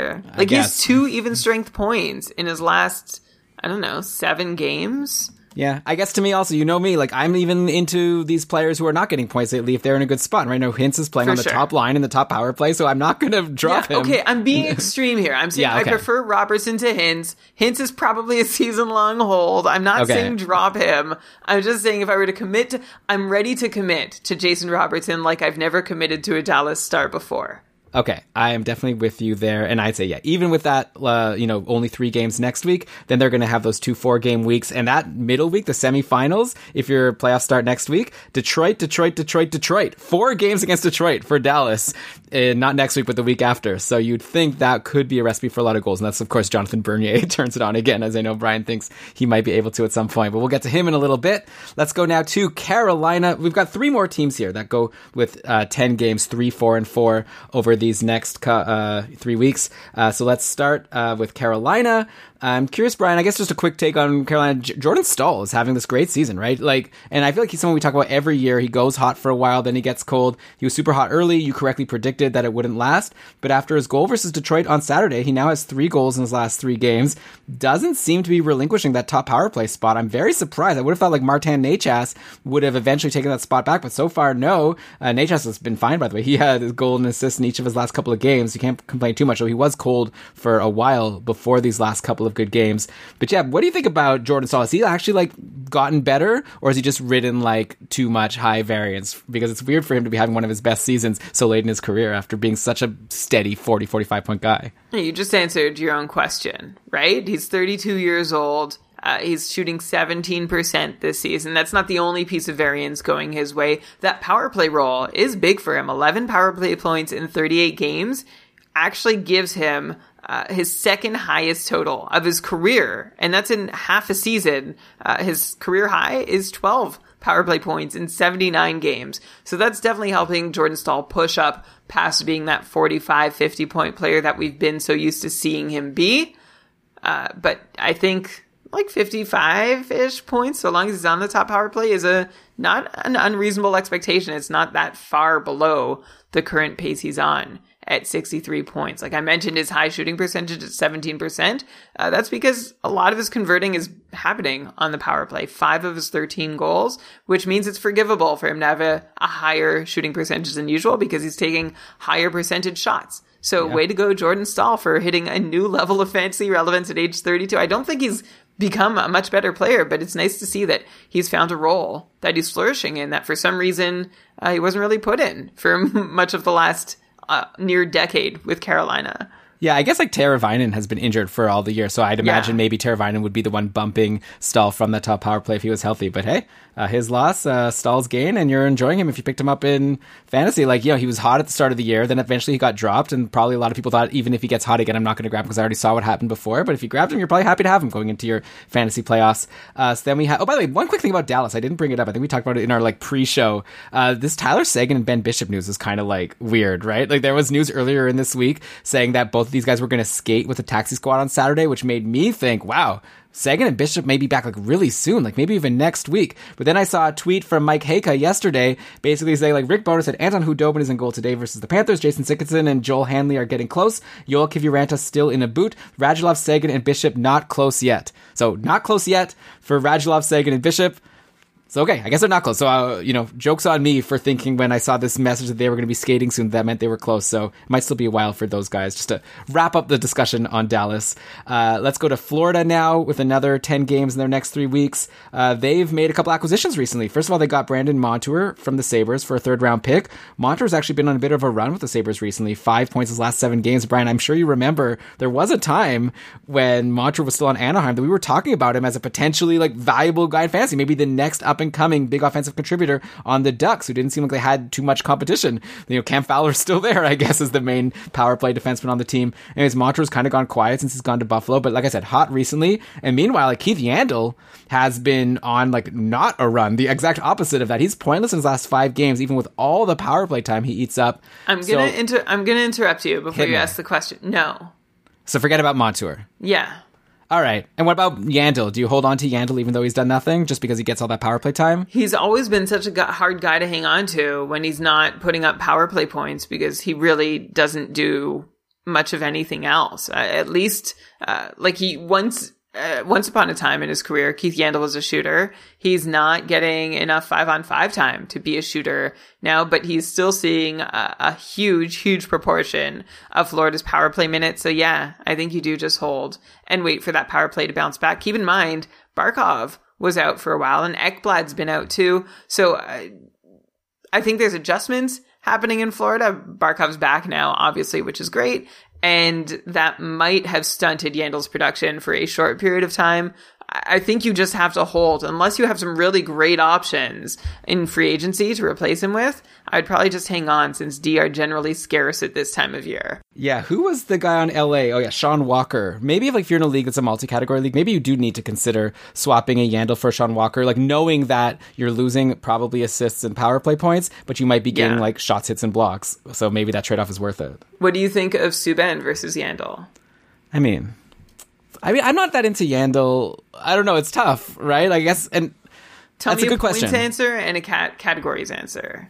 I don't know. I guess it's hard for me. I know Subban just scored today, but I'm kind of getting over him. So I guess I'll still take Yandle, but the answer might be neither. I might want Yeah. someone who's been a bit, little more steady lately. Yeah, for sure. Shams in the chat mentioned he dropped Keith Yandle for Brayden McNabb and isn't feeling bad at all about it. And if you want at least two blocks a game and as many as four and a handful of hits, then Brayden McNabb another Vegas Golden Knight that you might be interested in. Yeah, and I know that you poo-pooed it right away, but I'm just gonna say, like, Brandon Montour has a lot more points than Keith Yandle over these past seven games, but obviously that could just be a small sample size. I'll be interested to at least see how things play out over there. Uh, by the way, also on the Panthers, they just signed Nikita Gusev out of New Jersey for a million bucks, so he's, I'd imagine, definitely worth watching to see if he can crack the top six. Like, I don't think they signed him to be like a bottom sixer who will really play right, at le- at least like not at first. I can imagine they'd want to give him a shot. Like right now, it's been Mason Marchment playing on the top line with Barkov and Verhaeghe, and I know that Anthony Duclair might be back soon, but we already saw him getting bumped around. So I wonder if maybe that's like a nice slot for Gusev to potentially slide into for a shot to play with Barkov.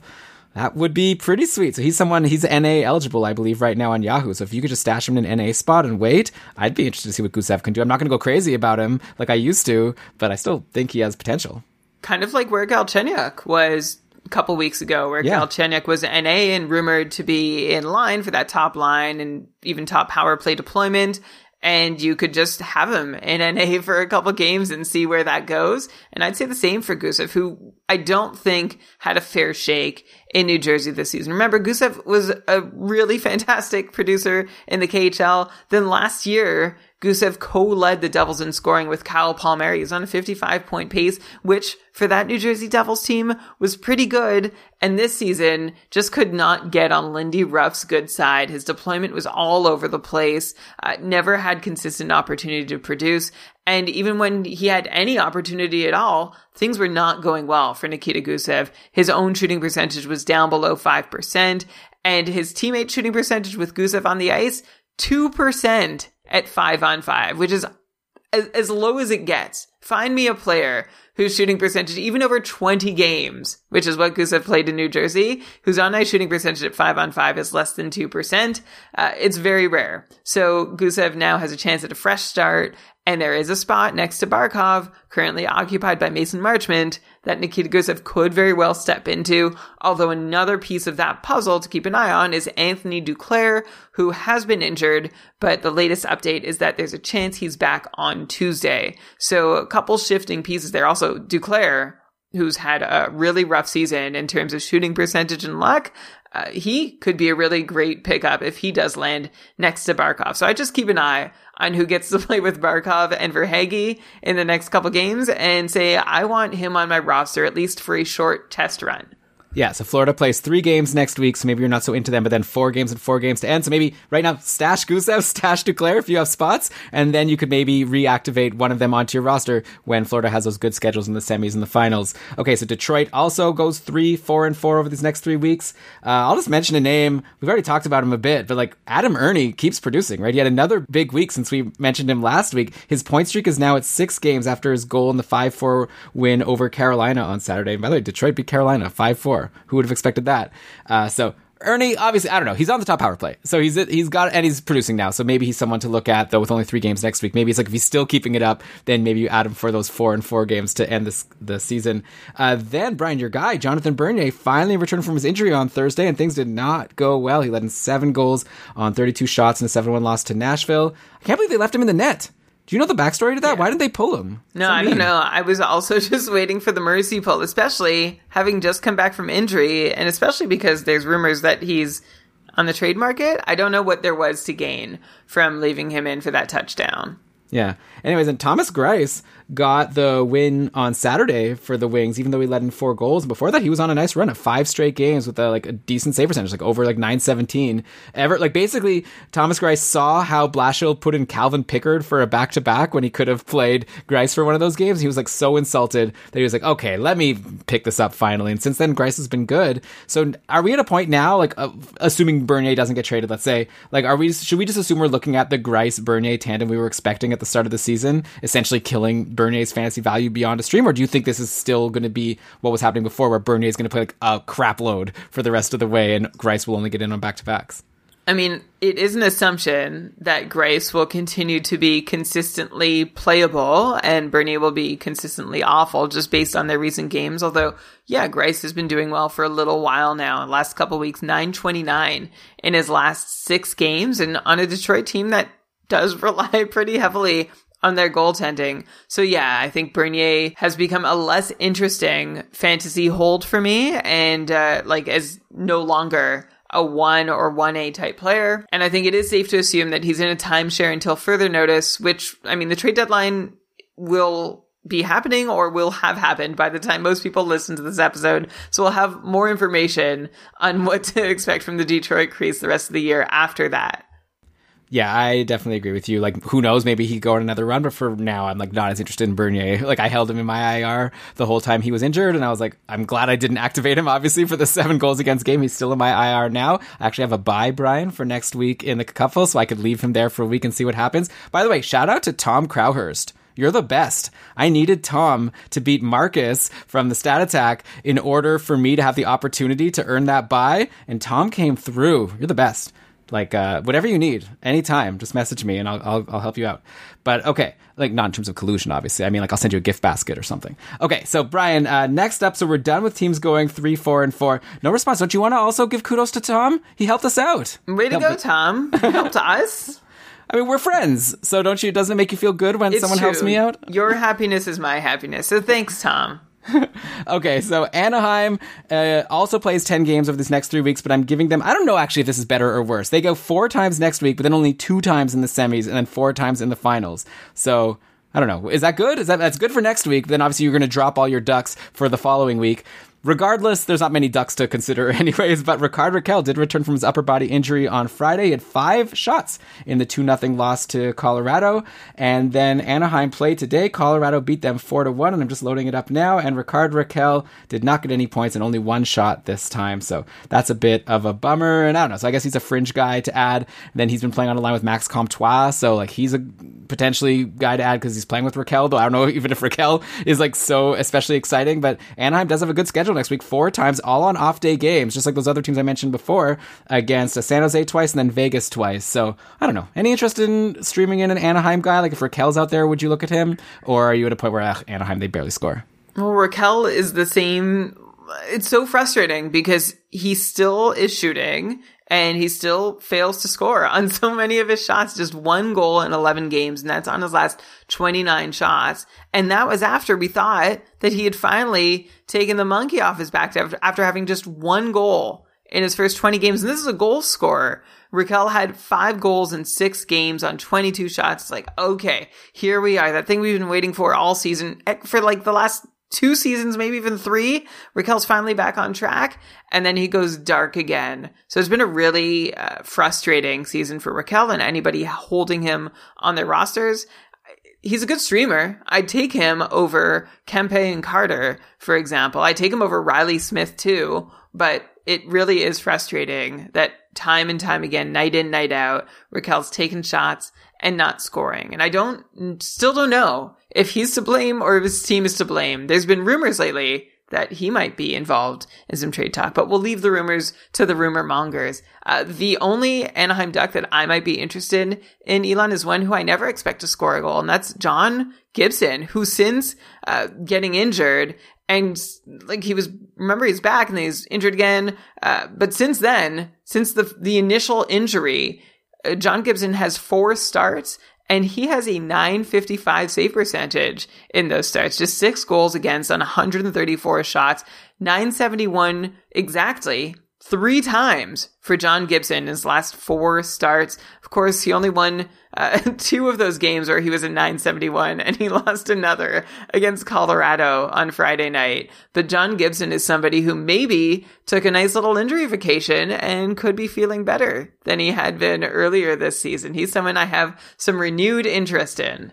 Okay, yeah. Like on one hand, I could also point out that he like didn't have a good game today. Actually, he let in uh, four goals on 33 shots, but it was against Colorado. And next week, Anaheim gets San Jose twice to start the week before two tough games against Vegas. So it's not like Adin Hill had trouble with Vegas today, though he had a lot of trouble with Vegas in the last game. So I don't even know what point I'm making there. Yeah, Gibson. like if he's a goalie that's out there that he was dropped because he was so. Remember there was that whole stretch where he was letting in three plus goals like every single game for like a month and a half. And so like I imagine he was dropped in a lot of leagues, and maybe he's still out there. So yeah, maybe at least for these couple games against San Jose. And then as far as Ricardo Rakell goes, I'll just like conclude there by saying if you've got him on your roster, I guess you hold him because they've got Monday, Wednesday, Friday, Sunday next week. But for those two games in the following week, he'd have to have quite the week this week for me to be interested in still holding him for that following week with a bad schedule. Okay, so now we're getting to teams that only play or okay, I guess no, we were on 11 times, now we're on 10 times. And I guess, oh, so I actually had put Anaheim at the top because of the four games. So this is the part where you have to decide what you like better, a 4-2-4, or now we're going to do a 4-3-3, a bunch of teams playing four times next week and then three times for the final two weeks. So maybe these are going to be teams where you're going to want the player for now, but not expect to hold them long term. Let's start in Winnipeg. They get Ottawa, Ottawa, Toronto, Edmonton next week, and then a week of all Toronto, and then a week of all Edmonton, and then ending with Montreal. Uh, the big news in Winnipeg is that Blake Wheeler is out indefinitely with a suspected concussion.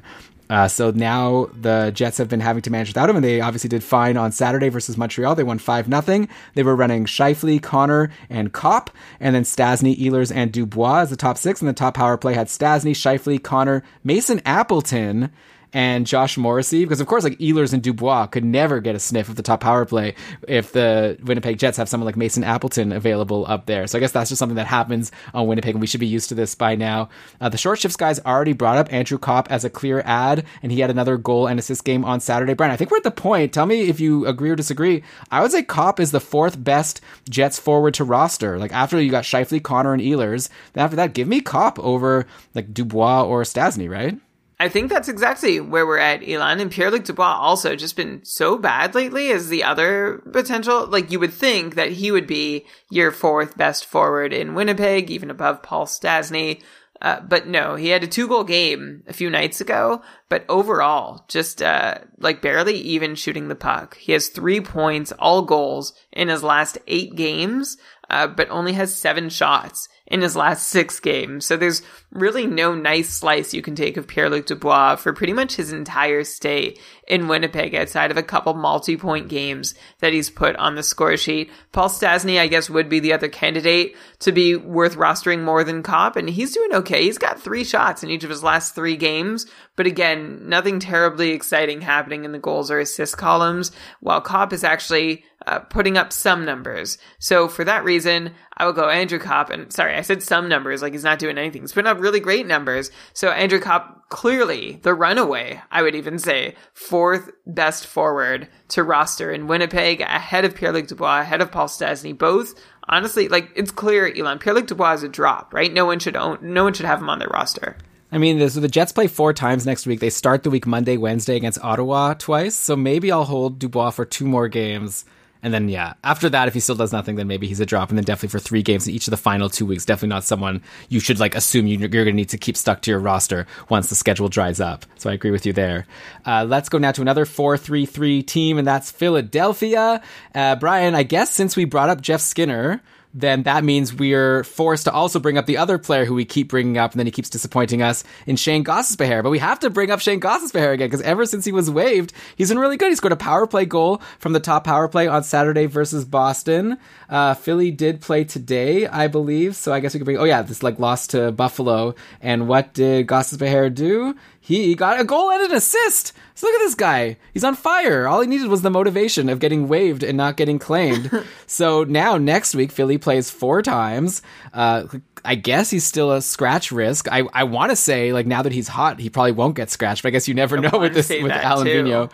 Yeah. Uh, but Brian, like I don't know. At this point, I, I don't even have anything else to talk about on Philly, anyways. I'm not going to be like, yeah, the Giroux Voracek Konecny line is doing well. Obviously, they're rostered in all leagues, so I guess I'm going to say people should probably go and craft Shane Gostisbehere. Don't get mad at me if he gets scratched, but he's looking really good, and Philly plays four times next week. Yeah, Gostisbehere has now played six games in a row without being scratched. It's funny because he goes from being scratched and waived to playing 20 minutes a night and quarterbacking a top power play. So like nothing really computes here. Neither necessarily do Shane Gostisbehere's three goals in his last four games on nine shots. It's great, but it's not going to continue that way. But it's really nice while it lasts, and you could probably do a lot worse for defense options on your roster at this point in the season. So definitely at least take a peek at Shane Gostisbehere. Elon, if you had to pick one player uh, I'll say rest of season, but you can change the time frame if you want.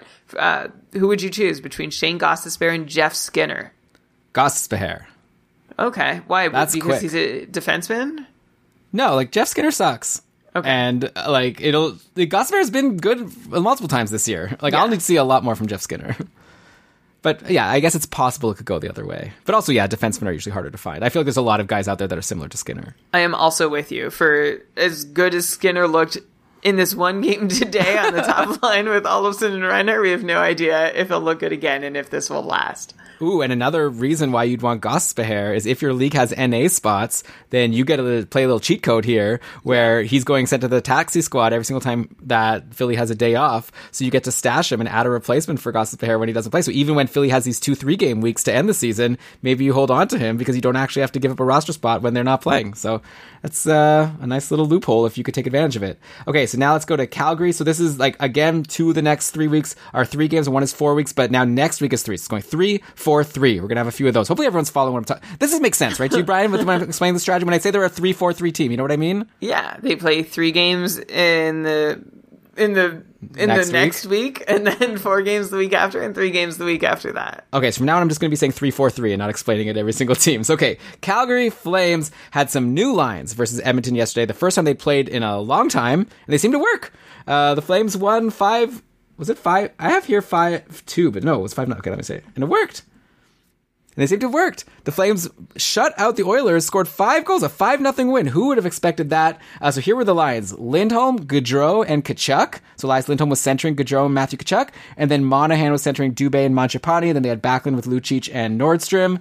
And, you know, you'd think that's not great for Sean Monahan, right? Getting split up from Gaudreau. But hey, he scored an even strength goal, as did Gaudreau, who had also been ice cold. So maybe being apart is better for them. Maybe they've been each other's worst problem. Uh, by the way, Brian, if you recall, Ben and Lewis talked about Gaudreau and Giordano and Markstrom on short shifts back on Tuesday because all of them were dropped in Cupful Tier 1 because like Calgary didn't play at all until Saturday. They had those games scheduled against the Canucks. And I was involved in all three of these drops and ads. I was the person who dropped Jacob Markstrom. I was totally frustrated with him. So of course now he got a shutout. And uh, I'm not regretting it though. It's fine. Like I knew what I was doing. I know that he's going to play a lot and he's supposedly a good goalie, though he had been so cold for a while. So He'd been really bad. yeah. So I'm not going to forget that because what I also did is I had $17 of Fab left and I bid it all to get Giordano and Gaudreau and they both uh, made it worth my while right away. They both scored a goal and had an assist on that game versus Edmonton on Saturday. So we'll see if that can continue. Also another two assist game for Mikael Backlund on Saturday, bringing him to seven points his last six games. So I don't know. I guess we don't need to go into Gaudreau and like Giordano and those guys. We've talked about them all season long. Seems like they might go hot, might go cold. I'm interested to see how these new lines continue to look over the next few games. But let's talk about Backlund. Like I said, seven points his last six games, sustainable or fleeting. Like it seems like he's been doing really well ever since the coaching change.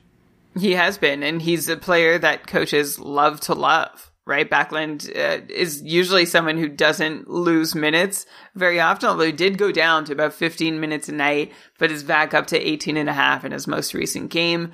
And uh, I can't say that it's all sustainable, right? He has a like he's been on a great run. We see Backlund go hot and cold the way he's done lately. I love that he had nine shots in two games going into Saturday's matchup against Edmonton, where he had no shots but two assists.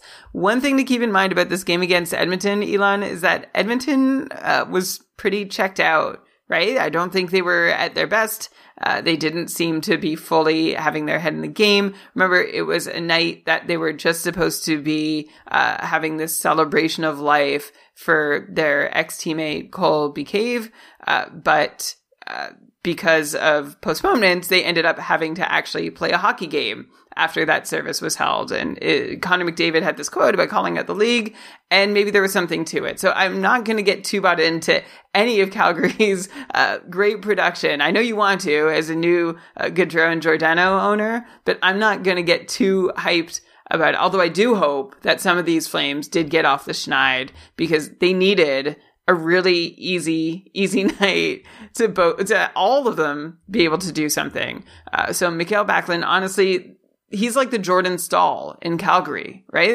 A lot of similarities there. You hold him when he's hot, you drop him when he's cold, and that's pretty much the end of it. Yeah, I'll take that as well. Next week, by the way, Calgary plays three times. Interesting though, Tuesday, Wednesday, Friday. So you're getting three like c- slow days where you're gonna be able to fit them in your lineup. So someone like a Backlund or even like a Mangiapane, like it's not bad to grab a flame and, and then you could drop him for the weekend, which is always nice to pick up another player who's playing Saturday, then another player who's playing on Sunday. Okay, let's go to Pittsburgh now. Also a three-four-three team.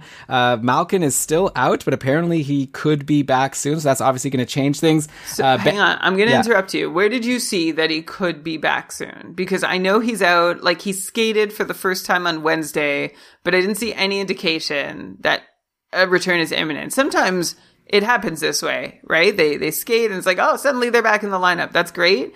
It's not the feeling I'm getting around Malkin. All right, that's fair. Yeah. So the latest on NBC Sports Edge, uh, Mike Sullivan said Malkin is making progress, which is encouraging, but still unclear when he will be available to return. And he skated for his first time on Wednesday. So you're right. So I take it back. Malkin will be back at some point. He's skating because he's planning to play. Might be not until the actual playoffs. Might not even make it to your fantasy playoffs. So what are you going to do? Let's assume he's not there. In the meantime, uh, and Lewis took care of anti-jinxing Bryan Rust back into being productive because they talked about how bad he'd been on the short shifts earlier this week, which led to a two-goal, one out first versus the Jet Devils on Friday, and it looks like Bryan Rust had another great game today with another goal and an assist. So I guess that takes care of that. Ben had his hot take that he thought that maybe when Malkin comes back, he's going to bump Rust and not McCann from the top power play. So Rust heard that and decided, no, no, I'm going to hold my spot. I've been there for a while for good reason. Uh, so I don't know. There's not really much to talk about on Pittsburgh. I don't think that has been brought up recently. Like Mark Jankowski uh, brought a four game point streak into today's game versus New Jersey. He had six points over his last four games. But Mark Jankowski, where's this guy? Did he gotta- even play? Did he not play? I don't know. I'm, I'm, not seeing him in this- I'm furiously checking. We both went to Frozen Tools, right, to see if he's on a. No, he. It looks like he was.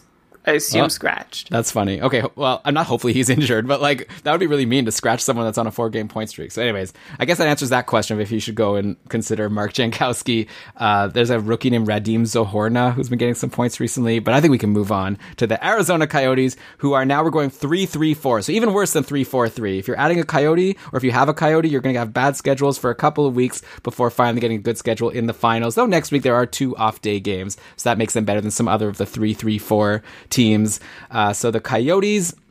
First of all, another player who apparently listens to the show. Is this a good joke? It's like a lame joke, even that I've said like multiple times now. These players listen to the show, get mad. But anyways, Jakob Chychrun. We had a whole debate last week about Pietrangelo versus Chychrun, and we both picked Pietrangelo. And then Chychrun uh, definitely made himself the clear, better answer. At least last week, he went nuts. He had a hat trick versus Anaheim, then had two assists uh, for two games in a row versus LA and the Ducks. So yeah, or the two games versus LA. So Jakob Chychrun is back hot, and maybe we made the wrong call there. It doesn't really matter because both of these guys are rostered in most of your leagues. Brian Phil Kessel maybe making uh, you eat some crow. I remember I brought him up a couple weeks ago. Uh, we did a show where we were looking at players uh, and their Yahoo rostered percentage and trying to predict who's going to go up or down. Kessel was 28% at the time. I brought him up as one of my players I think will go up. You said you thought it looked about right. Since then, Kessel's been pretty good. One goal and five assists in his last five games. Uh, he had a three assist performance versus Vegas on Friday to buoy that. He actually now leads the team in points, which I didn't expect to happen. He has 32 points ahead Is of Connor. a, is that a credit to Kessel or a discredit to the Arizona Coyotes? I've got to imagine it's a little bit of column A and a little bit of column B, right? so Garland has 31, Keller 30, Chychrun 29. So I don't know if Kessel's going to end as the leading scorer,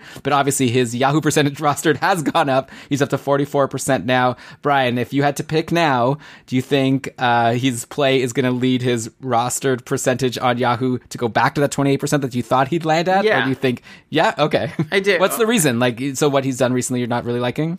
I just I don't have a great reason. I'm going to be honest. Uh, he's still just he's like just a couple. This is not the way that Phil Kessel has ever produced. Right when Phil Kessel produced, he puts up a lot of shots on goal, has a lot of power play opportunities, and by the way, those have come lately. But this is just these aren't the.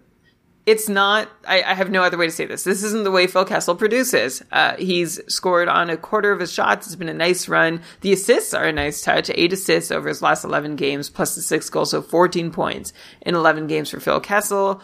But I assume he's just going to go cold again, the way he was before this streak, which uh, which was about an equal length. He had a ten game cold spell. Before that, he had a five game run. For that, a five game cold spell. So I think Phil Kessel is just going to be off again, on again. Right now, he's on again, and I expect his percent roster to just yo yo back and forth the rest of the way. Uh, I would.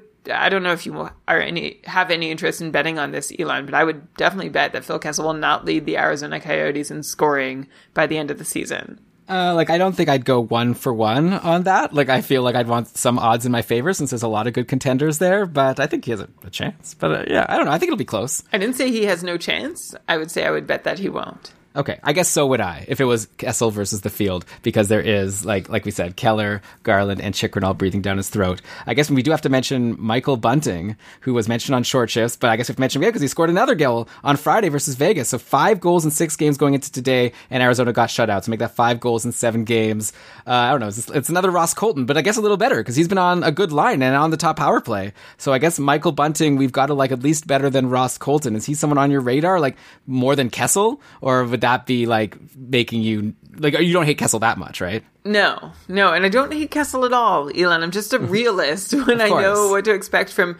I, I should also mention Arizona's power play has been pretty strong lately too, which is another reason that Kessel's been doing well. I think they've scored on a quarter of their opportunities as a team over about the same run that Kessel's been on. So that's uh, that's been one way he's collected points. Yeah, Michael Bunting. Uh, I, I, I have nothing to say about it. The short Yeah. guys covered him pretty well too. Ben was just like, "Yeah, we could talk about him, but we're not going to." Uh, Which maybe isn't fair, right? He's playing with Garland and Schmaltz. He's on the top power play with Garland, Schmaltz, and uh, I guess two defensemen, Goligoski and Chychrun. I don't know if that's the top power play, the second power play. They seem pretty even. So he's getting good deployment. He's been scoring lately. Obviously, like the goals aren't going to keep up like this, Yeah. but could be someone worth rostering. But again, also, like I said, right. Arizona doesn't have the best schedule. Yeah, it's not fair to totally discount him. He had 19 points in 16 games with Tucson in the AHL this season. Last season, 49 points in 58 games with Tucson. Uh, the thing is that those were his fifth and sixth years in the AHL. So at this point, you're looking at a 25 year old who's never gotten a sniff at the NHL uh, and been with the same organization the whole time. And it's not like Arizona's been really hurting, uh, like for, for opportunities to offer people to step up into their big league depth chart. So there's always a chance that we're going to see something brand new here. And I'm keeping my mind open to it, but I'm not uh, taking the bunting dive yet. Okay, that's fair. Uh, I think it's pronounced Tucson, but uh, regardless. Okay, so let's go down to St. Louis, the What did final I say? Tucson. Tucson. I think the Tucson. C is. I think the C is silent. It's like a soft C. yeah, Tucson. Tus- Tucson. Okay. Uh, so St. Louis is the last 3 3 4 team before we're going to get to teams with like really not great schedules. Uh, St. Louis uh, has uh, Minnesota, Colorado, and Arizona next week. I'll be interested to see what they do. Uh, one player who's come to the team recently is Colton Parayko, who returned from his upper body injury on Monday after missing over a month. In four games so far, he hasn't been able to hit the score sheet. Uh, he had two shots and five blocks at least in the 3 2 win over Minnesota yesterday, but pointless in four games. And Parayko was on like a half point per game pace before getting hurt. Meanwhile, the much lower rostered on Yahoo, Vince Dunn, is on a great run at the moment. He had three assists on Saturday, now has five points in his last three games, three game point streak. For anyone that kept Parayko, like stashed him, brought him back for the week, should we recommend that they look and see if Vince Dunn is available in free agency? And if yes, then make the swap, go for the guy getting more power play time and more offensive minutes. Like, yeah, Parayko's good for blocks, but doesn't seem like the offense is there yet. I wonder if he's 100%. Oh, yeah. Well, the offense is never really there for Colton Parayko. Like Well, he was on a good run. Like at the start of the year, he was half point per game, which is good for a defenseman. Yeah, for sure. But it, I don't think it was ever supposed to quite sustain with the way that he's played. Uh, it would be 40 points with with peripherals is what we hope from Parayko and from Vince Dunn. We hope for power play points every so often. So he got one in his last game on Saturday night, and he had even strength points the two nights before to go with eight shots on goal. So those are all reasons to look at Vince Dunn, especially if you're not that into Colton Parayko's peripherals. While we're in St. Louis, though, I do just want to also mention that Torey Krug is alive and well. Remember, there was that rough patch where he was pointless in what was it, six or seven? That was this was back in mid March, and he had lost some power play time to Vince Dunn. And now he is trucking along just fine. Three power play points in his last seven games. And overall, he has six points in his last eight. So anybody who was patient with Torey Krug, I hope you were, but he's doing just fine. Although unfortunately, he's still not shooting quite as much as he did when he was with Boston. But I guess that comes with a change of scenery. Yeah. So uh, expect fewer shots, but still, it's nice to see the points coming, which is obviously the main thing. Okay, next up, we go to Vancouver, who, yeah, haven't played in a while, and they are only going to play two times next week, but it's good news, right? I guess I assume, hopefully, this means the players are healthy and like ready to go and play at an elite level, which must mean they're okay. So I'm going to trust the league on this, which I know is maybe a mistake. Yeah. But regardless, it's not my decision anyway, so whatever. But they're scheduled to be back next Friday, and they're going to play two times next week on Friday and Saturday. Then they go four games each week uh, for the remainder, right? For the next two games of your playoffs, which makes sense because they have a lot of games that needed to be rescheduled. So if you have a Canuck and you could hold on till Friday, you're going to be getting a lot of games starting there to the end of the year. And a lot of Canucks have been dropped in a bunch of my leagues. I've seen Boeser, I've seen JT Miller in a couple of my FA pools. So maybe you're going to play a game of chicken with your competitors in your league of like, can I wait till Tuesday to grab them? Can I wait till Wednesday to grab them? Because these are guys that you're probably going to want on your roster like you know for when they start playing again. Obviously they're not doing anything for you until friday. So i don't know. I don't really know what advice to give. Just uh, if you could get like a marquee guy like that then try to get him. Of course if you're eliminated at that point because you lose in your quarterfinals because you didn't get any games obviously they won't help you. Yeah, exactly. I, I'm stuck with Boeser on my roster, and I'm back and forth between deciding whether I'm going to wait for his two games late in the week or if I'm going to cut ties and try and add another couple games between now and then. Of course, I'm in the cupful with Boeser, which means that there are teams on bye weeks who could snap him up essentially at no cost. So that's the reason that I wouldn't drop him. If I knew every team had something to play for this week, I'd be a little readier to drop him and then play that game of chicken that you mentioned. I guess uh, for anybody whose leagues go full season, I might just say be wary of how long and uh, condensed the road to the Canucks finishing the season is. We just, I saw a tweet talking about how many games Montreal had played in the last however many nights and how tired they looked most recently and how uh, Vancouver's schedule is I won't say twice as intense, but it's even more intense than what Montreal was going through. So just something to keep in mind with your Vancouver players. It's a really weird situation where they're all getting over this I mean, I'll say life threatening virus that seemed to do some real damage to their bodies and health and well being. And they're just going to get right back into it with a back to back and then basically not stop playing hockey at least every other night for a month. It just doesn't sound like a pretty situation, and I wouldn't want to be relying too heavily on any of these guys for production. Honestly, I just hope they can come back on the ice, be well, and be a, a reasonably good version of their hockey selves. Okay, yeah, I think that's a good point. Also, Sir Serfanti's saying in the chat here that he'd be even maybe a little surprised if they play that Friday game, right? Like, it's one thing for them to schedule, it's another thing for them to actually be ready to do and for everyone to not test positive and all of that. So, I guess we'll see. Yeah, so I think you're making a good point to maybe not rely too much on these Canucks. Maybe you can just let Brock Boeser go because even if he does play, he might not be at his best, or his teammates might not be at their best. So it's a tough right. situation for you, Brian, because you're like worried about him getting taken by one of the teams with a bye, but you could lose next week, and then you're just eliminated, and it doesn't matter who got Brock Boeser. I think you'd rather just make it through and then hope that the rest of your players can do something. So it's a tough situation for sure. Okay, so now we've got the Washington Capitals. They've got a good schedule next week, playing four times. Then after that, only two, and then three. And that two games in the semifinals are like late in the week. So probably you're going to be considering dropping a lot of Capitals after this next week. But with that in mind, um, I don't know. There's not like there's generally not too much, right? There's like Vrana, who we've brought up recently, who got a point today on the power play, so that's good from the second who power play. Who didn't get a point in in Washington today? Yeah, that's fair. So maybe we shouldn't put too much stock in a game where they scored eight points.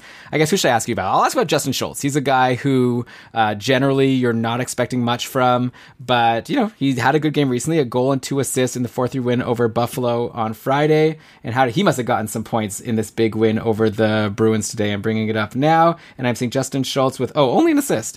So there you go. Anyway, have you changed your mind? Like I feel like at this point Justin Schultz seems like someone I'd probably want rostered in a lot of money. He has seven points in his last ten games. Now we're making that eight points in his last eleven games if he was a free agent in your cupful division going into next week, is he someone you'd consider, or would you be like, nah, I don't yeah. have faith in Justin Schultz? No, I, I, changed my answer on Justin Schultz the last time you brought him up, which was oh, you when did? he was yeah.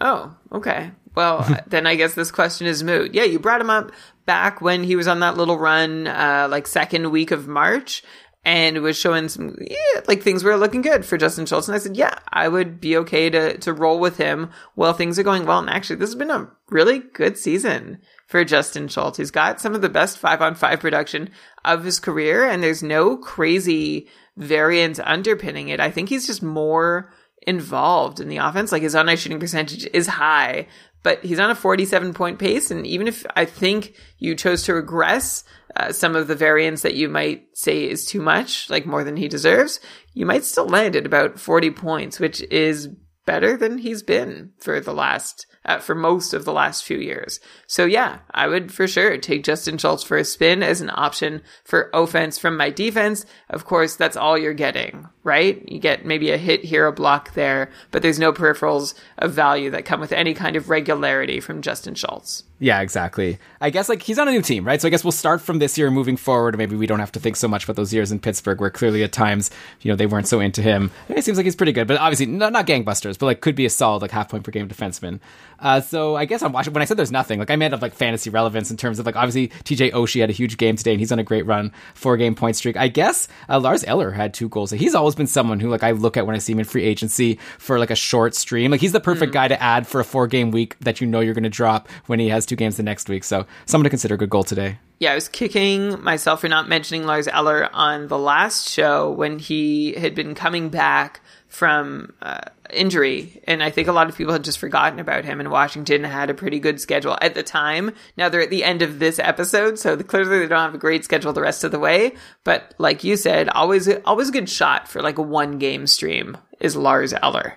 Yeah, he's like my Frank Vatrano, I guess. Like, He's Yeah. always out there. Stream him in. He has a decent chance to get a point, but not going to be worth holding.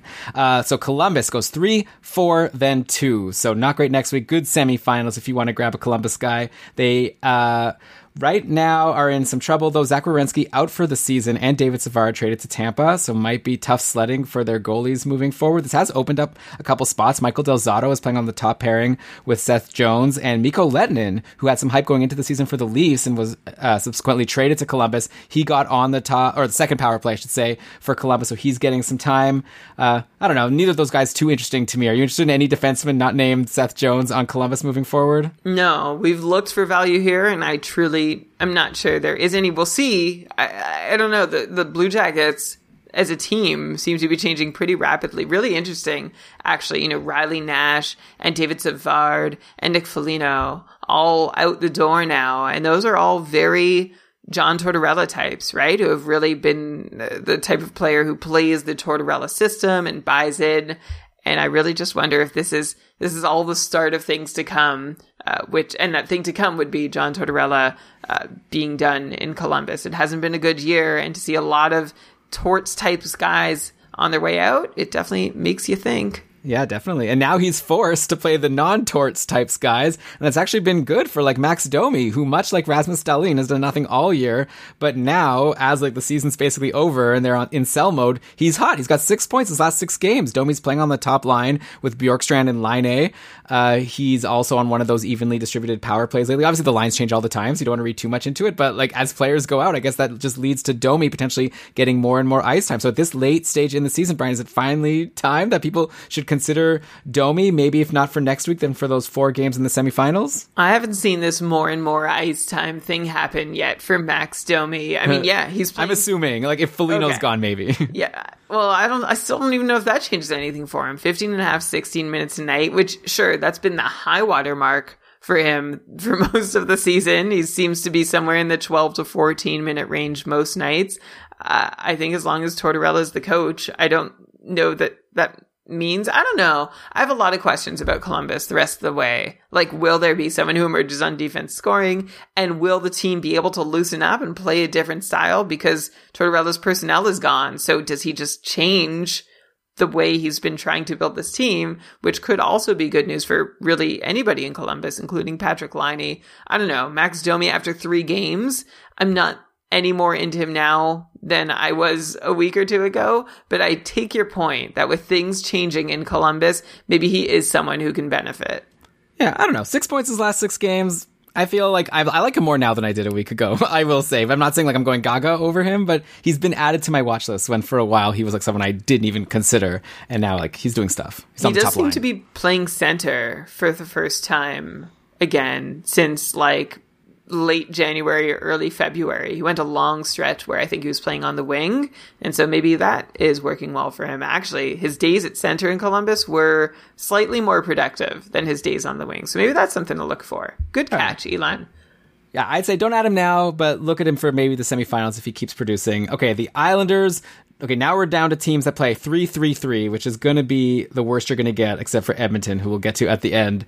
Uh, so the Islanders are the first 3 3 3 team I'll bring up. So not an exciting schedule in any of the weeks in the playoffs. You're pretty much only rostering Islanders if you like the players and not because you're excited about a schedule for them. Uh, obviously, Kyle Palmieri, we've talked about a lot over this past week since he got traded there. Uh, today he was playing on a line with Pageau and Wahlstrom, and he was on a power play where they scored a power play goal. So that's nice for Palmieri, and he's the kind of guy I'd expect this, right? He's I don't think he's great. I don't think this is like an improvement for him. I think Lewis said the same thing. It's like a side thing. Like I'll probably he'll probably continue to be like a I don't know half point per game guy. I'd say for the rest of the year. Might get a power play goal every now and then. That's my take on him. Nice to see him get a power play goal today. Was on a power play not with ba- Matt Barzal though it did get the most time. His unit with Bailey, Nelson, Wahlstrom, and Leddy. So I don't know. I'm not too excited about Palmieri, especially with a weak schedule. I would say that Palmieri is a classic example of a guy whose value goes down when he's traded, and he's a good player, and it's exciting to see him go to a better team. Um, but Palmieri hasn't been good this year, so it's hard to say his value is going to go down. It's probably just going to stay the same, which is, I assume, be a 50, 55 ish point guy. Elon, when I, I was talking to you about what I should do with Palmieri, because he was on my roster, I had him in IR. All this time he's been injured and then traded, and then he was there ineligibly for me uh, for as long as he's been in Long Island. And you told me you saw Palmieri as like a Beauvillier type, and I thought that was a pretty apt comparison. Like maybe Palmieri, of course, gets a, a couple more points than Beauvillier the rest of the way, but somebody who could be quiet on really any night and not someone you're expecting a really consistent offensive explosion out of. Yeah, but also Beauvillier every once in a while has like a two goal game, and like I think Yeah. Palmieri is definitely capable of that. So yeah, I think that is a decent comparison. Okay, so if you look at the Islanders at this point, like I said, they don't even play this week until Thursday. So I think if you have anyone not named Barzal, you might want to consider just dropping them. Yeah. drop Palmieri, drop Nelson, like Eberle, maybe even I don't know, maybe he's a little tougher to drop. Beauvillier, Bailey, but maybe you could even be sneaky, right? Drop them and then try to get them back for the Thursday, Friday, Sunday at the end of the week. I think that's your best case scenario if you can pull it off.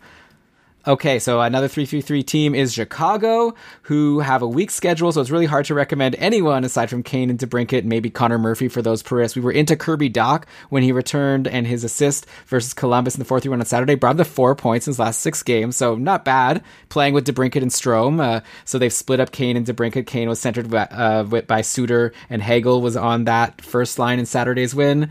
Anyways, I don't know. Kirby Dach, like, I like him. If he had a better schedule, I'd be into him. But four points in six games, I think he's going to continue to play it around that clip. I just don't know if that's worth it for you with a weak schedule. Agreed. And we talked about him almost being droppable, right? Just as he'd come back, and we are like, ah, we didn't see any instant returns, and we didn't see his deployment was as primo as we thought it could be. So those are all reasons to say, you know, I'll stream in Kirby Dach if and when I need him, but I'm not going to hold him while I could get four games out of someone else. Yeah, exactly. Okay, Nashville's another 3-3-3 team, and unfortunately they've lost Eeli Tolvanen. He's week to week with a lower body injury. Huge loss for a team. They've, they're already without Filip Forsberg, who's on the IR with his upper body injury.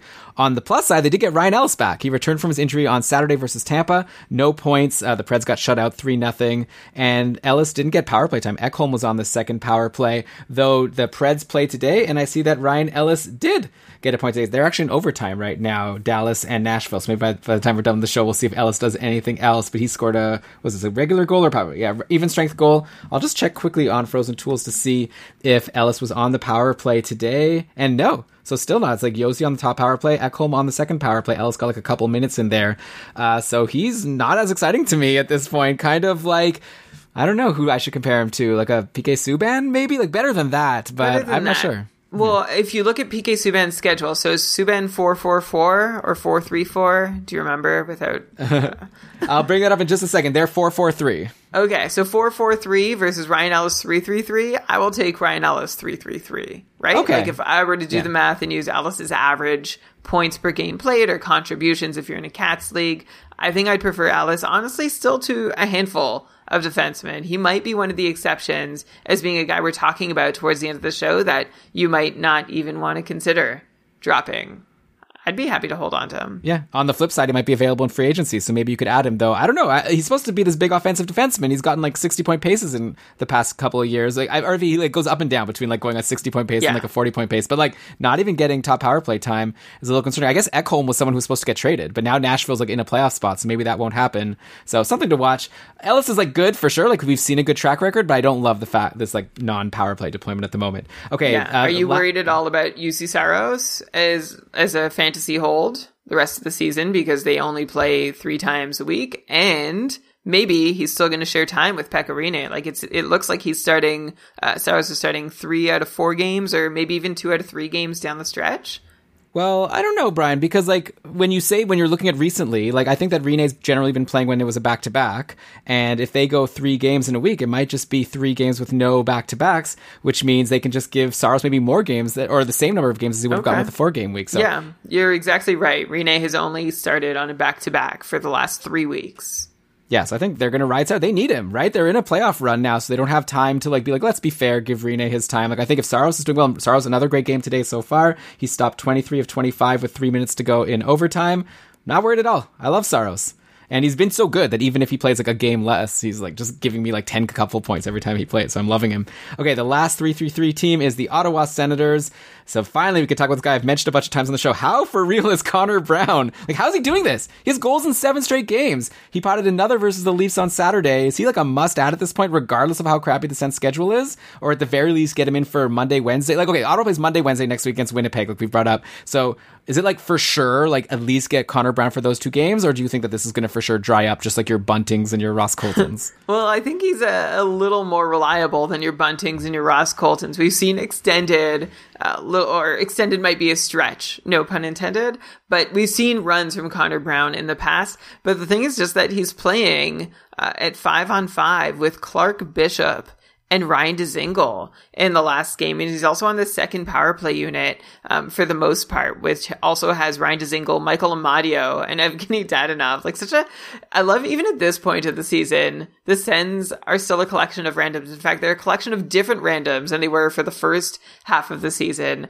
All this to say, Connor Brown is not in prime uh, territory to be producing. And I just love that it keeps coming. In fact, I love his shots, especially. Have you seen this? 18 shots in his last four games. And of course, that's part of this seven game goal streak that he's on. Uh, fantastic. He only has one assist there though. So I know the second he stops scoring, I just don't have a lot of faith in any of his line mates. Uh, taking the lead from there. I guess Ryan Dzingel can. The thing about Ryan Dzingel is he only ever really scores, but he also never shoots. Like for someone who's supposed to be a 20-ish, even a one-time 30 goal scorer, a lot of zeros and ones in the shots on goal column. Also, his minutes are getting slashed pretty heavily too. But Connor Brown is like a, I guess maybe like a Mikael Backlund. He's like a coach's pet. He does a lot of things right. He can play defensively, uh, and then he is able to cash in every so often and go on these little runs. So I, I'd put Connor Brown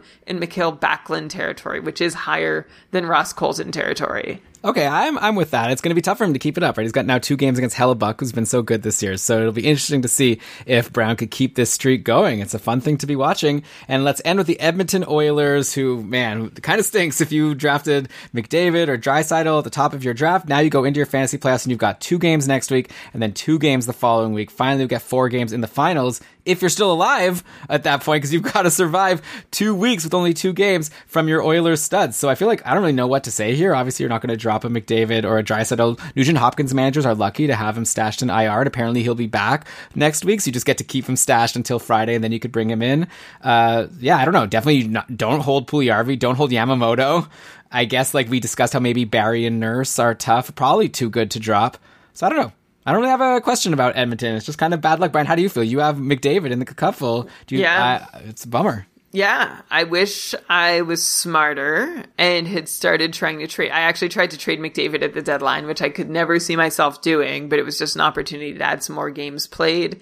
Uh, I failed, so I still have Connor McDavid, and I just have to hope that he can do in two games what other superstars are still doing in three. And like his point totals for the year suggest, or three or four games, his point totals for the year suggest that McDavid is capable of oh, doing for this. sure, yeah. So I'm really just going to cross my fingers and hold my breath that Connor McDavid can put up enough to get me through to a round where the Edmonton Oilers play more often. But I think outside of him and Draisaitl, and thank goodness, as you said, Nugent Hopkins is in IR, I don't think any Oiler, aside from maybe Tyson Barrie, is worth Nurse. holding. Like, Yeah.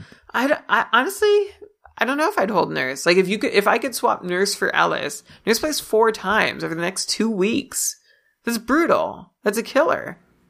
Uh, let me just bring up his like his couple points are like uh, pretty amazing, right? I guess like he's Based on some crazy goal scoring. Oh, so you say the goal scoring is a little bit unsustainable. All right, Well, hey, it's I sort of yeah, like he's I like the, he's you. he's the second half Jeff Petry, right? He's doing in the second half what what Jeff Petry was doing in the first before he fell off, and I feel like we all saw the Jeff Petry trajectory change, and so we can assume the same for Nurse. I love that his shots are still there. He'll get as many shots in two games as many defensemen get in four games. Like he's three, four, six shots in in a night. That's fantastic but I just don't know that he's quite good enough to keep. Mike Smith also, I would cut, even if I liked him, Elon, at two games a week, especially because one of these games in each of the next two weeks is on a really heavy night, right? So you're not even likely to like you could get more games, like optimize your roster a lot better by not holding an Edmonton Oiler if you don't Yeah. absolutely need to, which you do if you have McDavid and Draisaitl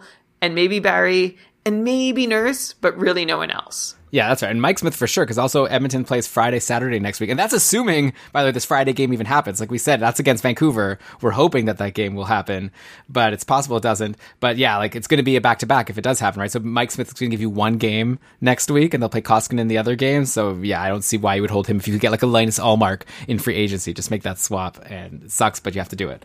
Uh, okay, Brian, so we've done it. We've gone through all 31 teams, ranking them all the way from Las Vegas all the way down to Edmonton. Best schedule to worst schedule in the next three weeks. We really hope everyone enjoyed the show that listened to it, and we thank you so much for sticking with us all season. We're wishing you the best of luck going into your fantasy playoffs. I want to hear about a lot of championship teams. Tweet at us at Keeping Karlsson. Keep us up to date with how things are going. We're happy to give you any tips and tricks along the way. Also, not too late to come join our Discord community, right? Like, come join for the playoffs, hang out for a month, and you could always leave for the summer. Though, actually, we should mention that if you are a patron or thinking of becoming a patron, we're gonna, as always, decrease the uh, required like uh, pledge amount to get all of our perks from five dollars to one dollar, as we always do over the summer. Basically, just any amount. We just want you to stick around in the summer. So, not a bad time to sign up to be a patron.